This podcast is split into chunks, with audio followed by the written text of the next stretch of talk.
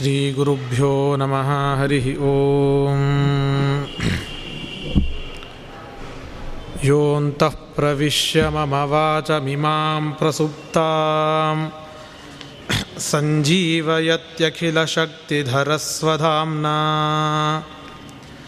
अन्यांश्च हस्तचरणश्रवणत्वगादीन् प्राणान्नमो भगवते पुरुषाय तुभ्यम्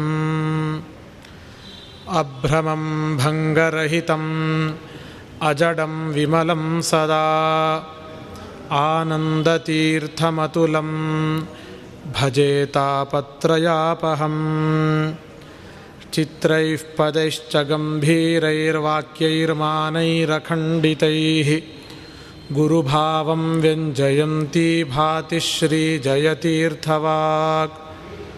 अर्थिकल्पितकल्पोऽयं प्रत्यर्थिगजकेसरी। व्यासतीर्थगुरुर्भूयादस्मदिष्टार्थसिद्धये। दुर्वादिध्वान्तरवये वैष्णवेन्दीवरेन्दवे। श्रीराघवेन्द्रगुरवे नमोऽत्यन्तदयालवे। तपस्वाध्यायशुश्रूषा कृष्णपूजारतं मुनिं विश्वेशमिष्टदं वन्दे पर्युव्राट्चक्रवर्तिनम् पृथ्वीमण्डलमध्यस्थाः पूर्णबोधमतानुगाः वैष्णवा विष्णुहृदयास्तान्नमस्ये गुरून्मम श्रीविद्या श्रीशतीर्थगुरुभ्यो नमः ನಿನ್ನೆಯ ಪ್ರವಚನದಲ್ಲಿ ಹರಿದಾಸರು ನಡೆಸಿರುವಂತಹ ಸಾಮಾಜಿಕ ಕ್ರಾಂತಿ ಅನ್ನುವ ವಿಚಾರದಲ್ಲಿ ಒಂದು ಅಂಶವನ್ನು ನಾವು ನೋಡಲಿಕ್ಕೆ ಸಾಧ್ಯ ಆಗಿತ್ತು. ಅವರು ನಡೆಸಿದಂತಹ ಕ್ರಾಂತಿ ಕ್ರಾಂತಿ ಅಂತಂದರೆ ಅಲ್ಲಿಯ ತನಕವೂ ಕೂಡ, ಧರ್ಮಸಮ್ಮತವಾಗಿದ್ದೂ ಕೂಡ ಅನುಷ್ಠಾನದಲ್ಲಿ ಬರದೇ ಹೋಗಿರುವಂಥದ್ದನ್ನು ಪುನರುತ್ಥಾನಗೊಳಿಸ್ತಾರೆ ಅಂತ ಹೇಳಿ ನಾವು ನೋಡಿದ್ವಿ. ಅದರಲ್ಲಿ ಅವರು ಮಾಡಿದಂತಹ ದೊಡ್ಡ, ಅತಿ ದೊಡ್ಡದಾಗಿರುವಂತಹ ಒಂದು ಕ್ರಾಂತಿ ಅಂತ ಹೇಳಿದ್ರೆ ಅದು ಭಕ್ತಿಯ ಜಾಗೃತಿ. ಭಗವಂತನ ಭಕ್ತಿ ಒಂದೇ ಮುಕ್ತಿಗಿರುವಂತಹ ಸಾಧನ. ಆ ಭಗವದ್ಭಕ್ತಿ ಅನ್ನುವಂತಹ ಸಾಧನದ ಬಗ್ಗೆ ಜನಗಳಲ್ಲಿ ಅಷ್ಟಾಗಿ ಎಚ್ಚರಿಕೆ ಇಲ್ಲದೇ ಇರುವಂತಹ ಸಂದರ್ಭದಲ್ಲಿ ತಾವು ಅನೇಕ ಪದ್ಯಗಳನ್ನು ರಚನೆಯನ್ನು ಮಾಡಿ, ಸಂಯೋ, ಸಂಗೀತ ಸಂಯೋಜನೆಗಳನ್ನೆಲ್ಲವನ್ನೂ ಕೂಡ ಮಾಡಿ, ಎಲ್ಲರೂ ಕೂಡ ಅದನ್ನು ತಮ್ಮ ಜೀವನದಲ್ಲಿ ಅನುಷ್ಠಾನಕ್ಕೆ ತರುವಂತೆ ಮಾಡಿದ್ರು ಅನ್ನುವಂತಹ ವಿಚಾರಗಳನ್ನು ನಾವು ನೋಡಿದ್ವಿ. ಕೆಲವು ಕಡೆ ದಾಸರಾಯರು ಈ ನಾಮಸ್ಮರಣೆಯ ಮಹಿಮೆಯನ್ನು ಹೇಳುವಂತಹ ಸಂದರ್ಭದಲ್ಲಿ ಭಗವಂತನ ನಾಮಸ್ಮರಣೆ ಒಂದಿದ್ರೆ ಸಾಕು ಮಿಕ್ಕಿದ ಯಾವುದೂ ಕೂಡ ಬೇಡವೇ ಬೇಡ ಅಂತ ಅರ್ಥ ಕಾಣುವಂತಹ ಮಾತುಗಳನ್ನು ಕೂಡ ಆಡಿದ್ದು ಉಂಟು. ಯಾಗ ಯಜ್ಞ ಮಾಡಲೇಕೆ, ಯೋಗಿ ಯತಿಯು ಆಗಲೇಕೆ, ಈ ಥರ ಮಾತುಗಳೆಲ್ಲ ಬರುತ್ತೆ. ಯಜ್ಞ, ಯಾಗ ಯಾಕೆ ಮಾಡ್ತೀರಿ? ಅದನ್ನು ಯಾವುದು ಮಾಡೋ ಅವಶ್ಯಕತೆ ಇಲ್ಲ. ಇಂದ್ರಿಯ ನಿಗ್ರಹ ಸಂಪಾದನೆ ಮಾಡಿ ಸನ್ಯಾಸಿ ಆಗ್ತೀನಿ, ಸಾಧನೆ ಮಾಡ್ತೀನಿ, ಇದೆಲ್ಲ ಯಾಕೆ? ಯೋಗಿ ಆಗ್ತೀನಿ ಯಾಕೆ? ಇದು ಯಾವುದು ಬೇಡ. ಭಗವಂತನ ಸ್ಮರಣೆ ಒಂದಿದ್ರೆ ಸಾಕು ಅಂತ ಮೇಲ್ನೋಟಕ್ಕೆ ಕಾಣುವಂತಹ ಅರ್ಥ ಇರು, ಮೇಲ್ನೋಟಕ್ಕೆ ಅರ್ಥ ಕಾಣುವಂತಹ ಪದ್ಯಗಳು ಬೇಕಾದಷ್ಟು ನಮಗೆ ಸಿಗುತ್ತಾ ಹೋಗುತ್ತೆ. ಸ್ನಾನವೇಕೆ ಸ್ನಾನವೇತಕ್ಕೆ ಸಂಧ್ಯಾ ಜಪತಪವೇಕೆ, ಮೌನವೇಕೆ ಮಾಸ ವ್ರತವೇಕೆ ಮಾಸದಲ್ಲಿ ವಿಷ್ಣು ಪಾ ಮಾನಸದಲ್ಲಿ ವಿಷ್ಣುಪದ ಧ್ಯಾನಿಸು. ಭಗವಂತನ ಧ್ಯಾನವನ್ನು ಮಾಡಿದ್ರೆ ಸಾಕು, ಮಿಕ್ಕಿದ್ಯಾವುದೂ ಕೂಡ ಬೇಡಲೇ ಬೇಡ. ಇಷ್ಟು ಒಂದು ಸ್ಮರಣೆಗೆ ಮಹತ್ವವನ್ನು ಕೊಟ್ಟು ಬಿಕ್ಕಿದ್ದೆಲ್ಲ ಗೌಣ ಅನ್ನುವಂತೆ, ಬೇಡವೇ ಬೇಡ ಅನ್ನುವಂತೆ ಅರ್ಥ ಆಗುವ ಸಂಭವ ಇದೆ. ಇಂತಹ ಮಾತುಗಳು ಕೇವಲ ದಾಸರ ವಚನಗಳಲ್ಲಿ ಮಾತ್ರ ನಮಗೆ ಕಾಣೋದಲ್ಲ, ಹೊರತು ಪುರಾಣದಲ್ಲೂ ಕೂಡ ಇಂಥ ಮಾತುಗಳೆಲ್ಲವೂ ಕೂಡ ಇದೆ. ಕುರುಕ್ಷೇತ್ರೇಣ ಕಿಂ ತಸ್ಯ, ಕಿಂ ಕಾಶ್ಯ, ಪುಷ್ಕರೇಣ ಕಿಂ, ಜಿಹ್ವಾಗ್ರೇ ವರ್ತತೆ ಯಸ್ಯ ಹರಿರಿತ್ಯಕ್ಷರದ್ವಯಂ.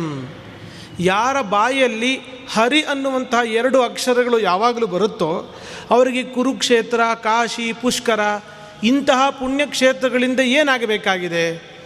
ಪುಣ್ಯಕ್ಷೇತ್ರಗಳೆಲ್ಲವನ್ನೂ ಸಂಚರಿಸಿ ಗಳಿಸುವಂತಹ ಪುಣ್ಯವನ್ನು ನಾಮಸ್ಮರಣೆಯನ್ನು ಭಕ್ತಿಯಿಂದ ಮಾಡೋದರಿಂದ ಸಂಪಾದನೆ ಮಾಡಲಿಕ್ಕೆ ಸಾಧ್ಯ ಇದೆ. ಇಲ್ಲಿ ದಾಸರ ಅಭಿಪ್ರಾಯವನ್ನಷ್ಟೇ ನಾವು ತೆಗೆದುಕೊಳ್ಳಬೇಕಾಗುತ್ತೆ ಹೊರತು ನೇರವಾಗಿ ಅದರ ಅರ್ಥವನ್ನು ನಾವು ತಗೊಳ್ಳಿಕ್ಕೆ ಹೋಗಬಾರ್ದು.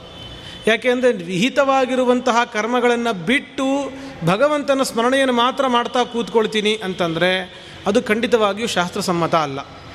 ನಾವು ಮಾಡಬೇಕಾಗಿರುವಂತಹ ಕರ್ಮಗಳೆಲ್ಲವನ್ನೂ ನಾವು ಮಾಡಲೇಬೇಕು.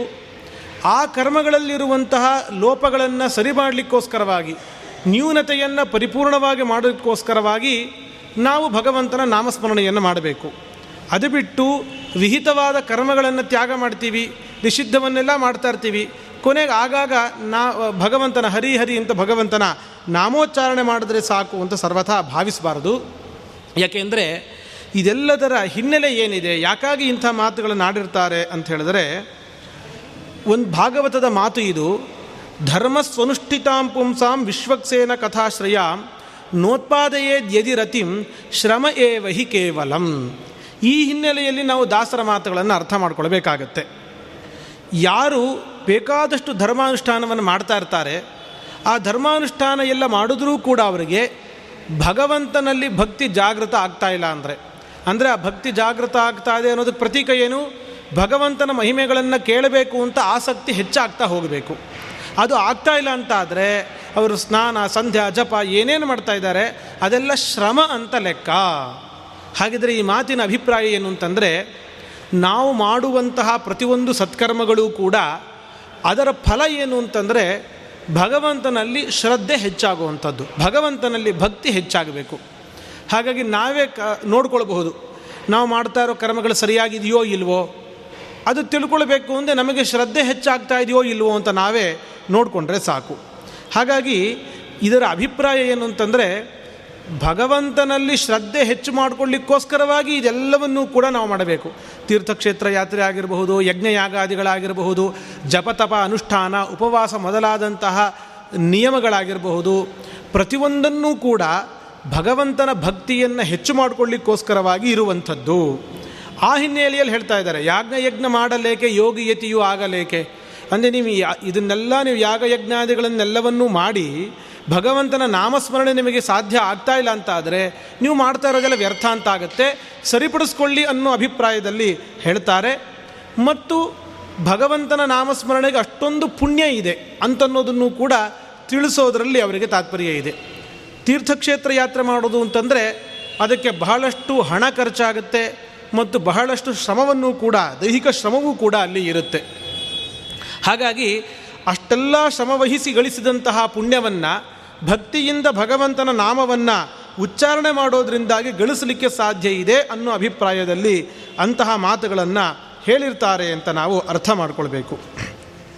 ಇದಾದ ಮೇಲೆ ದಾಸರು ನಡೆಸಿರುವಂತಹ ಇನ್ನೊಂದು ಬಹುದೊಡ್ಡ ಕ್ರಾಂತಿ ಅಂತಂದರೆ ಅದು ಕನ್ನಡದಲ್ಲಿ ಪದ್ಯಗಳನ್ನು ರಚನೆ ಮಾಡಿ ಸಾಮಾನ್ಯರಿಗೂ ಕೂಡ ಸೂಕ್ಷ್ಮವಾಗಿರುವಂತಹ ತತ್ವಗಳು ತಲುಪುವಂತೆ ಮಾಡಿರುವಂಥದ್ದು. ಇದೆಲ್ಲ ನೀವು ಸಾಮಾನ್ಯವಾಗಿ ಕೇಳೇ ಇರ್ತೀರಿ. ನಾವು ದೇವರ ಪೂಜೆ, ಯಜ್ಞ ಮೊದಲಾದಂತಹ ಕರ್ಮಗಳನ್ನು ಮಾಡುವ ಸಂದರ್ಭದಲ್ಲಿ ಮೌನವನ್ನು ಆಚರಿಸಬೇಕು, ವಾಂಗ್ ನಿಯಮ ಇರಬೇಕು. ಒಂದು ವೇಳೆ ಮಾತನಾಡುವಂತಹ ಪ್ರಸಂಗ ಇದ್ದರೂ ಕೂಡ ನಾಪಭ್ರಂಶಿತವೈ ಮೊದಲಾದಂತಹ ಪ್ರಮಾಣಗಳಿರೋದರಿಂದ ಸಂಸ್ಕೃತ ಬಿಟ್ಟು ಬೇರೆ ಭಾಷೆಯನ್ನು ಮಾತನಾಡಬಾರದು ಆ ಸಂದರ್ಭದಲ್ಲಿ. ಇದನ್ನು ಎಷ್ಟೋ ವಿದ್ವಾಂಸರು ತಾವು ಇಂದಿಗೂ ಅನುಷ್ಠಾನಕ್ಕೆ ಇಟ್ಕೊಂಡಿರೋದನ್ನು ಕೂಡ ನೀವು ನೋಡಿರ್ತೀರಿ. ಇಲ್ಲಿ ದಾಸರು ಬಂದ ನಂತರ ನಡೆದದ್ದೇನು ಅಂತಂದರೆ ಪೂಜಾ ಕಾಲದಲ್ಲೂ ಕೂಡ, ಯಜ್ಞಯಾಗಾದಿ ಸಂದರ್ಭಗಳಲ್ಲೂ ಕೂಡ ನಾವು ಕನ್ನಡದಲ್ಲಿ ರಚನೆ ಮಾಡಿರುವಂತಹ ಭಗವಂತನ ಸ್ತುತಿಯನ್ನು ಹೇಳಬಹುದು ಅಂತನ್ನೋದು. ಇದು ಒಂದು ಬಹುದೊಡ್ಡದಾಗಿರುವಂತಹ ಒಂದು ಕ್ರಾಂತಿ ಅಂತಲೇ ಹೇಳಬಹುದು. ನಿನ್ನೆ ಉಪನ್ಯಾಸದಲ್ಲಿ ತಿಳಿಸಿದಂತೇನೆ ಹಾಗಿದ್ರೆ ಶಾಸ್ತ್ರಕ್ಕೆ ವಿರುದ್ಧವಾಗಿ ಅವರೇನು ನಮಗೆ ತಿಳಿಸ್ಕೊಟ್ರು ಅಂತ ಸರ್ವಥಾ ಭಾವಿಸಬಾರ್ದು. ಕಲಿಯುಗದಲ್ಲಿ ಜನರಿಗೆ ನಿರ್ದುಷ್ಟವಾದ ಕರ್ಮವನ್ನಾಗಲಿ, ದಾನ, ಧ್ಯಾನ ಇದ್ಯಾವುದನ್ನು ಮಾಡೋ ಸಾಮರ್ಥ್ಯ ಇರೋದಿಲ್ಲ ಅನ್ನೋ ಕಾರಣಕ್ಕೆ ಭಗವಂತನ ಸ್ಮರಣೆಗೆ ಮಹತ್ವವನ್ನು ಕೊಟ್ಟಿದ್ದಾರೆ. ಭಗವಂತನ ಸ್ಮರಣೆ ನಮ್ಮ ಭಾಷೆಯಲ್ಲಿ ನಾವು ವಿವರಣೆ ಕೊಟ್ಟಾಗ ಹೆಚ್ಚು ಚೆನ್ನಾಗಿ ಆಗಲಿಕ್ಕೆ ಸಾಧ್ಯ ಇರುತ್ತೆ. ನಮಗೆ ಗೊತ್ತಿಲ್ಲದೇ ಇರುವಂತಹ ಭಾಷೆಯಲ್ಲಿ ನಾವು ಮಾತನಾಡೋದಕ್ಕಿಂತ ಮಾತೃಭಾಷೆಯಲ್ಲಿ ನಾವು ಭಗವಂತನ ಮಹಿಮೆಯನ್ನು ಕೇಳೋದ್ರಿಂದ ನಮಗೆ ಸ್ಮರಣೆ ಸುಲಭವಾಗಿ ಸಾಧ್ಯ ಆಗುತ್ತೆ. ಹಾಗಾಗಿ ಕಲಿಯುಗದ ಜನರಿಗೋಸ್ಕರ ಇದು ವಿಹಿತ.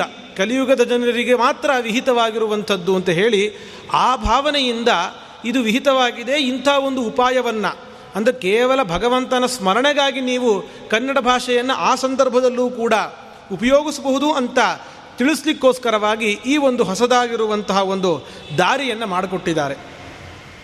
ಇದಕ್ಕೆ ಸಹಜವಾಗಿ ಆಗ ಒಂದಿಷ್ಟು ವಿರೋಧವು ಬಂದಿರಲಿಕ್ಕೆ ಸಾಕು. ಯಾಕೆ ಅಂತಂದರೆ ಯಾವುದೇ ಒಂದು ಹೊಸ ಬದಲಾವಣೆ ಬರುವಾಗ ಒಂದಿಷ್ಟು ವಿರೋಧಗಳೆಲ್ಲ ಬಂದೇ ಆ ನಂತರ ಸಮಾಜ ಅದನ್ನು ಒಪ್ಕೊಂಡಿರುತ್ತೆ. ಇವತ್ತಿಗೆ ಯಾವ ವಿರೋಧವೂ ಇಲ್ಲದೇನೆ ಎಲ್ಲರೂ ಕೂಡ ಅದನ್ನು ಒಪ್ಕೊಳ್ತಾ ಇದ್ದಾರೆ ಅಂತಂದರೆ ಅದಕ್ಕೆ ಅನೇಕ ಜ್ಞಾನಿಗಳು ತಾವೂ ಕೂಡ ಕನ್ನಡದಲ್ಲಿ ಪದ್ಯಗಳನ್ನು ರಚಿಸಿದ್ದೇ ಕಾರಣ.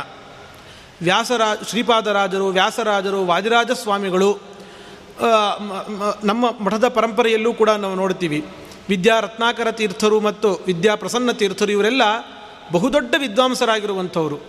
ಇಂತಹ ಜ್ಞಾನಿಗಳೂ ಕೂಡ ತಾವು ಕನ್ನಡದಲ್ಲಿ ಪದ್ಯವನ್ನು ರಚಿಸಿ ದೇವರ ಪೂಜೆ ಸಂದರ್ಭದಲ್ಲಿ ತಾವೇ ಅದನ್ನು ಹಾಡ್ತಾರೆ. ವ್ಯಾಸರಾಜರ ಆ ಗ್ರಂಥಗಳನ್ನು ವಿದ್ವಾಂಸರೂ ಕೂಡ ಬಹುಮಾನ್ಯವನ್ನಾಗಿ ಮಾಡಿ ಅದನ್ನು ಓದುತ್ತಾರೆ. ವಿದ್ವತ್ ಪ್ರಪಂಚದಲ್ಲಿ ಬಹುಮಾನ್ಯವಾಗಿರುವಂತಹ ಗ್ರಂಥಗಳನ್ನು ರಚನೆ ಮಾಡಿದಂಥವರು ವ್ಯಾಸರಾಜರು. ಅಂತಹ ವ್ಯಾಸರಾಜರೂ ಕೂಡ ಕನ್ನಡದಲ್ಲಿ ಪದ್ಯಗಳನ್ನು ರಚಿಸಿದರು ಅಂತಾದರೆ, ಆಗ ವಿದ್ವತ್ ಸಮು, ಸಮುದಾಯದ ಒಂದು ದೊಡ್ಡ ವಿರೋಧ ಇಲ್ಲದೇ ಇರುವಂತೆ ಶಾಂತ ಆಗಲಿಕ್ಕೆ ಅವಕಾಶ ಆಯಿತು. ಒಂದು ವೇಳೆ ಬಹುಶಃ ಶ್ರೀಪಾದರಾಜರು, ವ್ಯಾಸರಾಜರು, ವಾದಿರಾಜರು ಇಂತಹ ಜ್ಞಾನಿಗಳು ರಚನೆ ಮಾಡದೇ ಇದ್ದಿದ್ದರೆ ಕನ್ನಡದಲ್ಲಿ ಪದ್ಯಗಳು, ಆಗ ಇಷ್ಟರ ಮಟ್ಟಿಗೆ ಸಮಾಜದ ವಿರೋಧವನ್ನು ವಿರೋಧವನ್ನೆಲ್ಲ ಅನುಭವಿಸಿಕೊಂಡು ಈ ಒಂದು ಹರಿದಾಸ ಪರಂಪರೆ ಉಳಿದು ಬರಲಿಕ್ಕೆ ಕಷ್ಟ ಆಗ್ತಾ ಇತ್ತೋ ಏನೋ ಅಂತ ಹೇಳಿ ಸಹಜವಾಗಿ ನಮಗೆ ಅನಿಸುತ್ತೆ. ಹೀಗೆ ಗ್ರಂಥಗಳನ್ನು ವ್ಯಾಸರಾಜರಂಥವರು ತಾವು ಮಾತ್ರ ಕನ್ನಡದಲ್ಲಿ ರಚನೆ ಮಾಡಿದ್ದಲ್ಲ, ಪುರಂದರದಾಸರು, ಕನಕದಾಸರು ಮೊದಲಾದಂಥವರಿಗೂ ಕೂಡ ಒಂದು ಬೆಂಬಲವನ್ನು ಕೊಟ್ಟರು ಪುರಂದರದಾಸರ ಕೃತಿಗಳನ್ನು ತಾವು ವ್ಯಾಸಪೀಠದ ಮೇಲೆ ಇಟ್ಟು ಪುರಂದರೋಪನಿಷತ್ತನ್ನು ಹೆಸರಿನಿಂದ ಕರೆದರು. ಅದು ಅತ್ಯಂತ ದೊಡ್ಡದಾಗಿರುವಂತಹ ಒಂದು ಪ್ರಶಸ್ತಿ ಅಂತಲೇ ಹೇಳಬಹುದು. ಅಂತಹ ವ್ಯಾಸರಾಜರಂಥವರ ಬಾಯಲ್ಲಿ ಉಪನಿಷತ್ತನ್ನೋ ಶಬ್ದವನ್ನು ಜೋಡಿಸಿ ಪುರಂದರದಾಸರ ಕೃತಿಗಳನ್ನು ಕರಿಬೇಕು ಅಂತಾದರೆ ಅದಕ್ಕೆಷ್ಟು ಮಹತ್ವ ಇದೆ ಅಂಥೇಳಿ ನಮಗೆ ಇದರಿಂದ ಅರ್ಥ ಆಗುತ್ತೆ. ಹಾಗಾಗಿ ದಾಸರೆಲ್ಲರೂ ಕೂಡ ಕನ್ನಡ ಭಾಷೆಗಳಲ್ಲಿ ಈ ಕೃತಿಗಳೆಲ್ಲವನ್ನು ಕೂಡ ರಚನೆ ಮಾಡಿದರು. ಕಾರಣ ಇಷ್ಟೇ, ಸಾಮಾನ್ಯರಿಗೂ ಕೂಡ ಸುಲಭವಾಗಿ ಶಾಸ್ತ್ರದ ಪ್ರಮೇಯಗಳು ತಲುಪಬೇಕು. ಈ ಪ್ರಮೇಯವನ್ನು ಜಗತ್ತಿಗೆ ತಿಳಿಸಬೇಕು ಅನ್ನುವಂತಹ ಒಂದು ಆಗ್ರಹ ಯಾಕಿತ್ತು ಈ ದಾಸರಿಗೆಲ್ಲ? ಏನೋ ಒಂದಿಷ್ಟು ಹೇಳಿ ಮುಗಿಸ್ಬಹುದಿತ್ತಲ್ಲ, ಸಾಕಲ್ಲ ಅಂತಂದರೆ, ಒಂದು ನಾವು ಅರ್ಥ ಮಾಡಿಕೊಳ್ಬೇಕು. ನಮಗೆ ತತ್ವಜ್ಞಾನ ಇಲ್ಲದೇನೆ ಮುಕ್ತಿಗೆ ಬೇರೆ ದಾರಿಯೇ ಇಲ್ಲ. ಒಂದು ಶಾರ್ಟ್ ಕಟ್ ಅಂತ ಇದು ಬಿಟ್ಟು ಇನ್ನೊಂದು ಯಾವುದೋ ಉಪಾಯ ಅಂತ ಇಲ್ಲವೇ ಇಲ್ಲ. ಏಕೈಕ ಮಾರ್ಗ ಅಂತ ಒಂದು ಇದೆ. ಆ ಒಂದೊಂದೇ ಹಂತ ಹಂತವಾಗಿ ಆ ಮೆಟ್ಟಲುಗಳನ್ನು ಹತ್ಕೊಂಡು ಹೋಗಬೇಕು ಬಿಟ್ಟರೆ ಬೇರೆ ದಾರಿಯೇ ಇಲ್ಲ. ಕರ್ಮವನ್ನು ಎಲ್ಲರೂ ಕೂಡ ವಿಹಿತವಾದ ಕರ್ಮಗಳನ್ನು ಮಾಡ್ತಾ, ನಿಷಿದ್ಧ ಕರ್ಮಗಳನ್ನೆಲ್ಲ ಬಿಡ್ತಾ, ಯಥಾಶಕ್ತಿಯಾಗಿ ಜ್ಞಾನವನ್ನು ಸಂಪಾದನೆ ಮಾಡಿಕೊಳ್ಬೇಕು. ಕರ್ಮಾನುಷ್ಠಾನದಿಂದ ಶುದ್ಧಾಂತಃಕರಣರಾಗಿ ಸಂಪಾದನೆ ಮಾಡಿದಂತಹ ಜ್ಞಾನವನ್ನು ಹೃದಯದಲ್ಲಿ ಗಟ್ಟಿಯನ್ನಾಗಿ ಮಾಡಿಕೊಂಡು, ಆನಂತರ ಮನನಾದಿಗಳನ್ನು ಮಾಡಿ ಸಂಶಯಗಳನ್ನೆಲ್ಲ ಪರಿಹಾರ ಮಾಡಿಕೊಂಡು, ಆನಂತರ ತತ್ವಜ್ಞಾನದಿಂದ ಅವರಿಗೆ ಸಾಂಸಾರಿಕ ಪದಾರ್ಥದಲ್ಲಿ ವೈರಾಗ್ಯ, ಭಗವಂತನಲ್ಲಿ ಭಕ್ತಿ, ಕ್ರಮೇಣ ಹೆಚ್ಚಾಗ್ತಾ ಆಗ್ತಾ ಕೊನೆಗೆ ಅವರಿಗೆ ಭಗವಂತನ ಪ್ರಸಾದವಾಗಿ ಅವರು ಮುಕ್ತರಾಗಲಿಕ್ಕೆ ಸಾಧ್ಯ. ಹಾಗಿದ್ರೆ ತತ್ವಜ್ಞಾನ ಬಿಟ್ಟು ಬೇರೆ ಇನ್ಯಾವುದಾದ್ರೂ ಒಂದು ದಾರಿ ಇದೆಯಾ? ಸಂಸಾರದಿಂದ ಮೋಕ್ಷಕ್ಕೆ ಅಂದರೆ ಖಂಡಿತ ಇಲ್ಲ. ಜ್ಞಾನ ಬಿಟ್ಟು ಇನ್ಯಾವ ದಾರಿಯೂ ಕೂಡ ಇಲ್ಲ. ಭಗವಂತನ ಪ್ರಸಾದ ಆಗಬೇಕಾದರೂ ಜ್ಞಾನ ಬೇಕೇ ಬೇಕು ನಮಗೆ. ಭಕ್ತಿಗೂ ಕೂಡ ಜ್ಞಾನ ಬೇಕೇ ಬೇಕು. ಜ್ಞಾನ ಅನ್ನುವಂಥದ್ದು ಅತ್ಯಂತ ಅತ್ಯಂತ ಬಹಳ ಉಪಯುಕ್ತವಾಗಿರುವಂತಹ ವಸ್ತು. ಇದನ್ನಂತೂ ಎಲ್ಲರೂ ಕೂಡ ಪ್ರಪಂಚದಲ್ಲಿ ಒಪ್ಕೊಂಡೇ ಒಪ್ಕೋತಾರೆ. ಮುಮುಕ್ಷು, ಈ ಶಾಸ್ತ್ರವನ್ನೆಲ್ಲ ಓದಲಿಕ್ಕೆ ಯಾರು ಅಧಿಕಾರಿಗಳು ಅಂತ ಹೇಳುವಾಗ ಮುಮುಕ್ಷಗಳಾಗಿರಬೇಕು, ಅಂದರೆ ಮೋಕ್ಷಾಪೇಕ್ಷೆ ಇರಬೇಕು ಅವರಿಗೆ. ವಿಷಯ ಪದಾರ್ಥಗಳಲ್ಲಿ, ಸಾಂಸಾರಿಕ ಪದಾರ್ಥಗಳಲ್ಲಿ ವೈರಾಗ್ಯ ಇರಬೇಕು, ಭಗವಂತನಲ್ಲಿ ಭಕ್ತಿ ಇರಬೇಕು. ಆಚಾರ್ಯರಂತೂ ಭಾಷ್ಯದ ಆರಂಭದಲ್ಲೇನೆ ಭಕ್ತಿಮಾನ್ ಪರಮೇ ವಿಷ್ಣುವು ಅಂಥೇಳಿ ಭಗವದ್ ಭಕ್ತರಾಗಿದ್ದರೆ ಅವರು ಅಧಿಕಾರಿಗಳು ಅಂತ ಹೇಳಿ ಹೇಳ್ತಾರೆ. ಹಾಗಿದ್ದರೆ ಈ ವೈರಾಗ್ಯ ಬರಬೇಕಾದರೂ ಕೂಡ, ಭಕ್ತಿ ಬರಬೇಕಾದರೂ ಕೂಡ ನಮಗೆ ತತ್ವಜ್ಞಾನ ಬಹಳ ಬಹಳ ಮುಖ್ಯ. ಯಾವ ಯಾವ ವ್ಯಕ್ತಿಗೆ ವೈರಾಗ್ಯ ಬರುತ್ತೆ ಅಂತಂದರೆ ನಿತ್ಯಾನಿತ್ಯ ವಸ್ತು ವಿವೇಕ ಯಾವನಿಗೆ ಇದೆಯೋ ಅವನಿಗೆ. ಯಾವುದು ಶಾಶ್ವತವಾಗಿದೆ, ಯಾವುದು ಅಶಾಶ್ವತವಾಗಿದೆ, ಈ ವಿಷಯದಲ್ಲಿ ಅತ್ಯಂತ ಸ್ಪಷ್ಟವಾದಂತಹ ತಿಳುವಳಿಕೆ ಒಬ್ಬ ವ್ಯಕ್ತಿಗೆ ಬಂತು ಅಂತಾದರೆ, ಅವನು ಅಶಾಶ್ವತವಾದವುಗಳಲ್ಲಿ ಆಸಕ್ತಿಯನ್ನು ಕ್ರಮೇಣ ಕಡಿಮೆ ಕಡಿಮೆ ಮಾಡಿಕೊಂಡು ಶಾಶ್ವತವಾಗಿರುವಂತಹ ವಿಷಯದಲ್ಲಿ ಅವನ ಆಸಕ್ತಿ ಹೆಚ್ಚಾಗ್ತಾ ಹೋಗ್ತಾ ಇರುತ್ತೆ. ಹಾಗಾಗಿ ಈ ಪ್ರಪಂಚ ಎಲ್ಲವೂ ಕೂಡ ಅಶಾಶ್ವತವಾದದ್ದು ಅನ್ನುವಂತಹ ತಿಳುವಳಿಕೆ ಬೇಕಾಗತ್ತೆ. ಮತ್ತು ಎಲ್ಲೋದ್ರೂ ಕೂಡ ದುಃಖ ಅನ್ನುವಂಥದ್ದು ಇದ್ದದ್ದೇ ಅನ್ನುವಂತಹ ತೀರ್ಮಾನ ಬೇಕಾಗುತ್ತೆ. ಇದೆಲ್ಲ ಆಗಬೇಕು ಅಂತ ಆದರೆ ನಮಗೆ ತತ್ವಜ್ಞಾನ ಬಹಳ ಮುಖ್ಯ. ತತ್ವಜ್ಞಾನದಿಂದಲೇ ಎಲ್ಲವೂ ಕೂಡ ಇರುವಂಥದ್ದು. ಇದು ಯಾರಿಗೆ ತತ್ವಜ್ಞಾನ? ಬ್ರಾಹ್ಮಣರಿಗೆ ಅಥವಾ ಗಂಡಸರಿಗೆ ಹಾಗೇನಿಲ್ಲ.